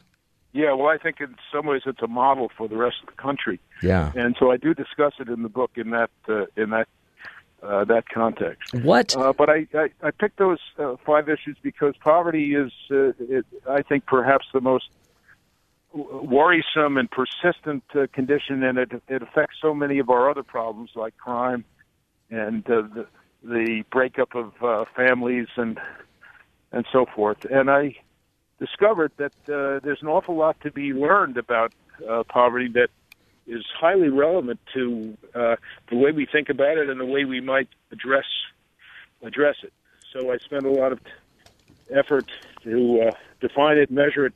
I distinguish it from inequality, which is a very different kind of problem. Although there's um, there's some overlap, it's really quite different uh, conceptually and uh, and in terms of uh, the values that are relevant to it.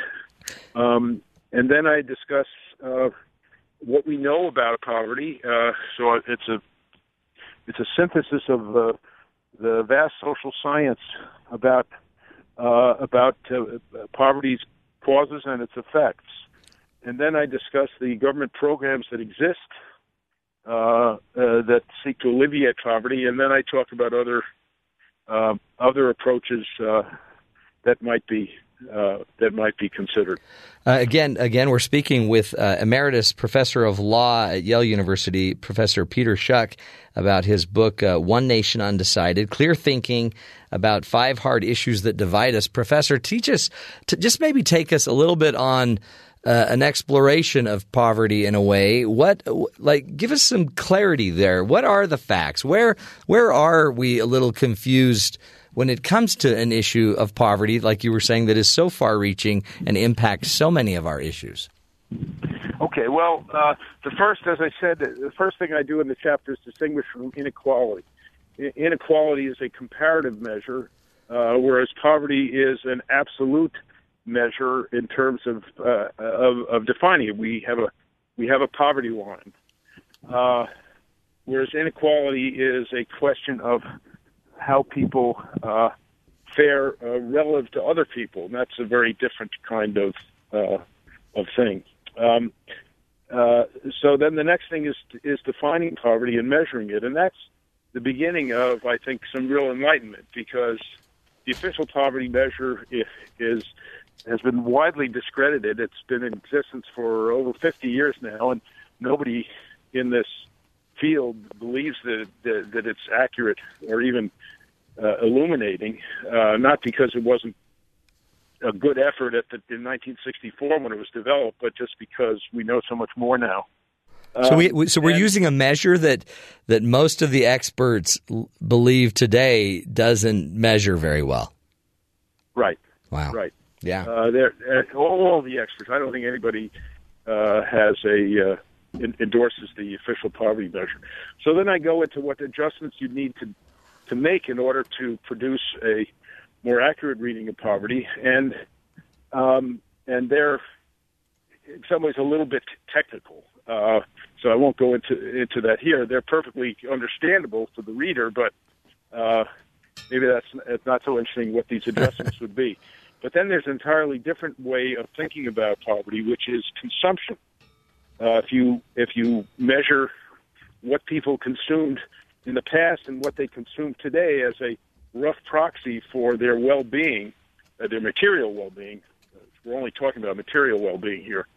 Um, uh, then we see that poverty has declined quite dramatically uh, since the uh, war on poverty. Uh, in terms of people's material possessions, their access to uh, health care um, and uh, many other uh, indicia of, uh, of well-being. So, in a way, you could say the war on poverty has succeeded in, in, in, in that respect, uh, even though it seems to have failed in some uh, in some other respects. Um, and then I discuss, as I said, the causes of, of poverty, uh, and uh, I think the most important one is is the breakdown of families. Uh, that's the single best predictor of poverty. Um, uh, that is the absence of a, an intact family. Um, and uh, if you want to predict how a, a, a child is going to fare in, in life uh, economically, uh, uh, telling you whether he or she uh, has an intact family is is the key key predictor. Uh, and that's very very distressing because the trends there are so bad, uh, as as you may know, and it's bad not just among blacks, which spawned a the famous Moynihan report 50 years ago. Today, the fam- uh, the family breakdown among whites is uh, actually h- higher than it was for blacks in 1960 uh, in the 1960s. The the Moynihan report. So it's a very very very uh, uh, tr- uh, tragic uh, development. Yeah, we're backsliding, aren't we? It's tough. Uh, it's, it's it's a sad, sad state of affairs. Peter, let's take a break. Come back and continue this discussion. One nation undecided. Clear thinking about five hard issues that divide us. More with Professor Peter Schuck next.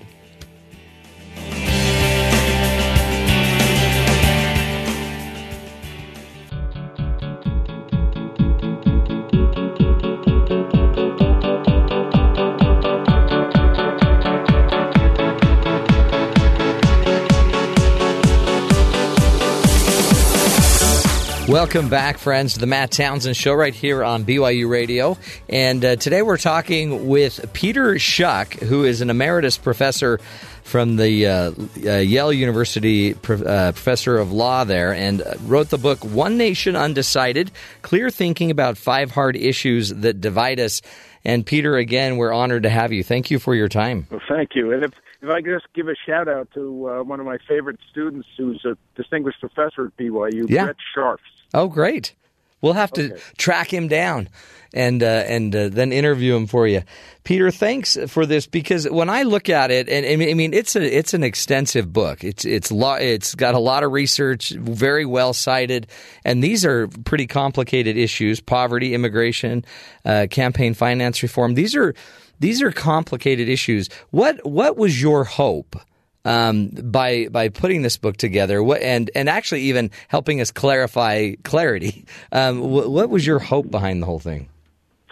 Well, the hope is simply to uh, help citizens uh, who care about these issues uh, to to to think clearly about them. I mean, it's it's it's part of the title, uh, in the hope that uh, our society will become wiser, uh, and our decisions as a people will be uh, more effective in trying to change the conditions that we're uh, attacking, uh, such as poverty or i- inequality in the case of affirmative action or uh, uh, campaign, uh, uh, you know, wise, fair campaigning. Um, and so it's really a simple objective, but it takes a, a lot of work in order to bring together, as I tried to do, the, what we know about these issues, what we, the sorts of information and values that we ought to uh, uh, take into account in, in coming out where we do. And as I say in the introduction, I don't really care where people come out on these issues. Uh, I, I just, uh, you know, different people will come out different places, but I want them to to do so only after giving it uh, uh, fairly rigorous thought. Is do, you sense that with kind of the, the partisanship, the polarization of the country, where we seem to be, you know, split, um, maybe 50-50, and even our our media uh, and the way we get our information is so partisan and polarized, is how, how do we ever overcome that in order to create clarity if we're always drinking from you know one well instead of a, instead of multiple one, wells One Kool Aid. yeah, exactly. One One one bottle of. Kool Aid. Well, it's very hard. I'm very optimistic about the country because I think more than any other society in history, we are uh, we are diverse and we have struggled with uh, a conflict in the past. Uh, uh, as I said at the outset, um, we are no more polarized today uh, uh, than we have been at periods of time in the past. And in some ways, we're better equipped to deal with uh, this conflict today because people are so much better educated uh, than they were before, uh, and because we have a history, a long, long history of of solidarity uh, coupled with uh, conflict. And so, um, uh, but you asked me how we're going to overcome it. I don't know. It's going to take wise leadership, um, which um, I fear we have less of today. That's a that's not a partisan statement. I think it's a it's an objective statement. I'm Yeah, well, because it's it's cross party, right? I mean, we don't seem to have a lot of leadership in either party right now.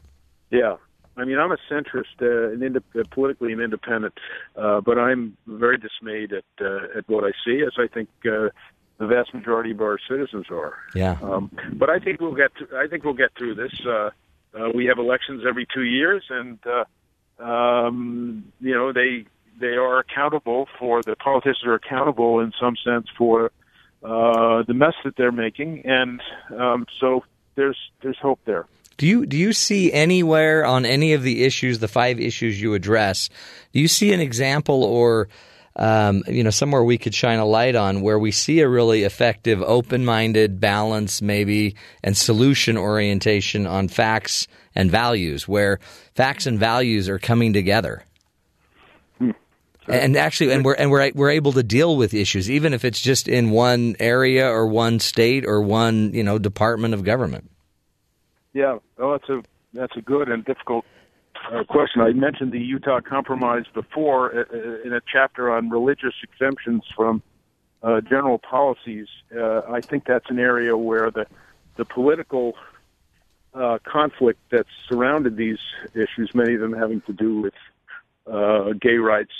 Uh, um, uh, the, the politics, I think, uh, uh, is is sort of grinding toward uh, uh, uh, sensible solutions, as was the case um, in Utah, and uh, uh, it's a particularly interesting area because the market, which is so powerful in the United States, uh, and one of the things that distinguishes us from other countries is the is the importance of uh, market forces. The market has played a very important role in uh, trying to f- come up with solutions to the problems of uh, conflicts over gender uh, equality, and uh, so that's uh, that's an important uh, feature of this.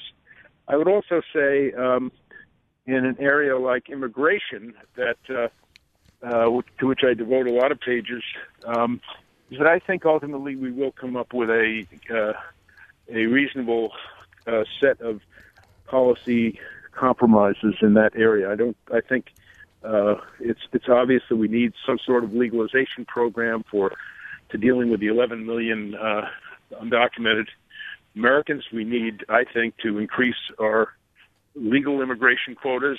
Uh, we need to um, increase border enforcement, uh, and uh, uh, there are ways we can do that. I mean, these are these are not.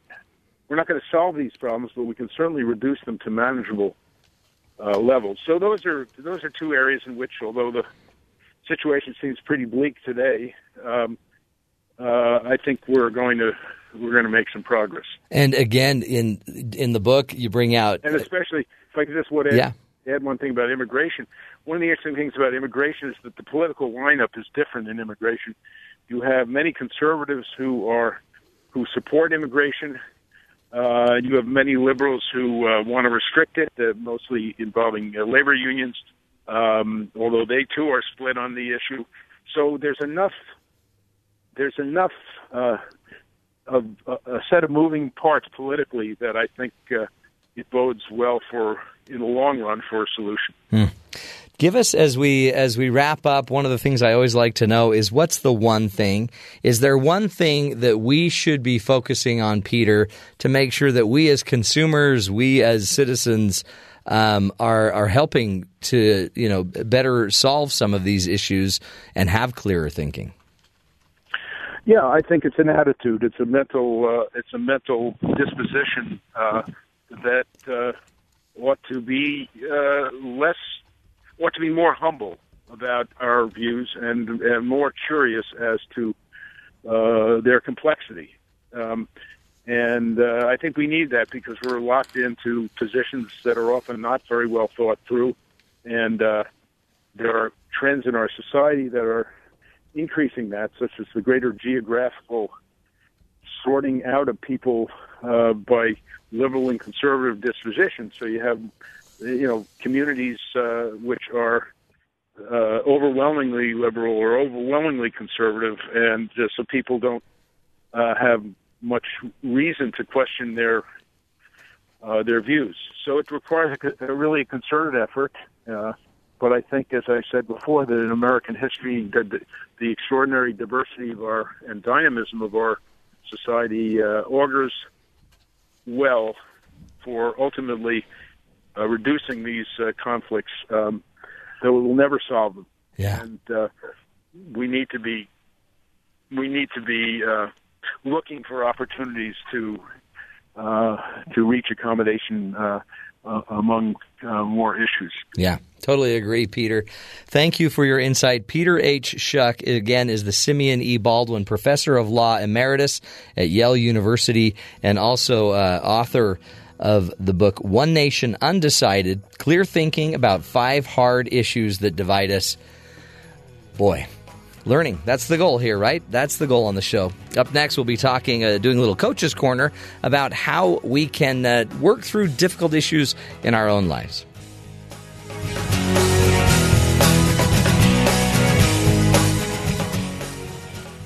I'm ready to go in, coach. Just give me a chance. Because life doesn't come with a handbook, you need a coach. Here's Dr. Matt and his coaching corner. Play ball. Welcome back. You know, it's it's hard. How do you create clear thinking with your neighbors, your friends, when you and your neighbor are negotiating a new fence? How are you going to talk that one through? How do you really negotiate anything? In the end, I think a lot of us uh, we we may kind of go quiet. Some of us tend to get maybe more aggressive than we need to be. Kind of, it's going to be our way or the highway idea, or others just shut up. They're quiet. So let me give you a few rules, a few tools to help you as you enter into a negotiation. One of the rules I tend to teach a lot when I'm working with couples and uh, businesses is this idea of focus on your principles, not your positions. A lot of us actually start a negotiation knowing our position. Well, I either I want a fence or I don't, or I want a white fence. If, if we're going to have to pay for a fence, I want a white fence. It's got to be the fence has got to be white. And the minute you're you know you're already arguing the color of the fence, you may be in trouble. Positions versus principles. Think about the healthcare position. Repeal and replace. We must repeal and replace Obamacare. And once you're stuck in the position of having to do something, you uh, you've lost the power of the principles behind it. There's reasons why you should, I guess, either want to keep Obamacare or repeal and replace Obamacare. But what are the principles behind it? Because once we identify the principles, well, we want, you know, we want fair coverage for everyone. We want it to be affordable as a principle. We want it to to uh, be efficient as a system. And it wouldn't it make more sense that we try to fix health care instead of positions of Obamacare or not Obamacare? Wouldn't it make more sense that we try to fix it by figuring out how we create a fair, cost effective, efficient system that would work for us? So instead, before you actually start moving the pieces, which we see happening all through Washington and all through um, our governments, and even in most of our negotiations, don't move the pieces till you've got clarity on the principles. What is it you're seeking when you talk about putting a fence in? What is it you're looking for? Well, I want privacy. I want security. Okay, great. Privacy and security, by the way, notice privacy and security have very little to do with the color of the fence. Um, do you want affordability? Does that matter to you? So get the principles down, the positions down. Then another little rule I teach is listen, listen, listen, right? You got to listen to what they're saying and make sure that, that there's agreement as you go. C- clarify are, are, we on the same page? Do you feel that way? If you notice the other partner that's uh, in the negotiation with you isn't saying much, then I wouldn't assume that their, their silence means agreement. So keep testing it. Are you with me on that? Are you with me on that? Also, try to figure out ways to make sure that uh, that you're that you can find a win-win.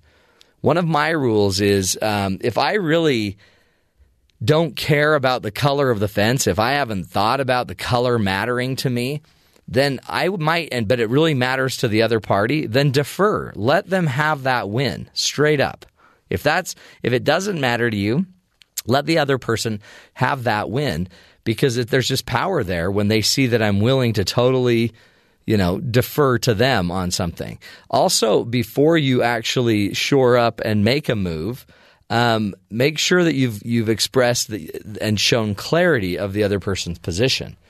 Don't even just think because you heard it you understand it. I'm a big believer that you ought to maybe paraphrase it back to you know reinforce that you're getting it Negotiation, folks. It's human relations 101. It's not going away, I tell you. It's not going to it's not going to disappear ever. We will be negotiating the rest of our lives. Ah, so much to learn, right? On this crazy uh, world and this crazy life we're trying to put together. Well, next up, next hour, we're going to be talking about parenting mistakes, what today's parents need to stop doing, and uh, what we could do better to raise uh, healthier children. Take a break. We'll be back. Stick with us.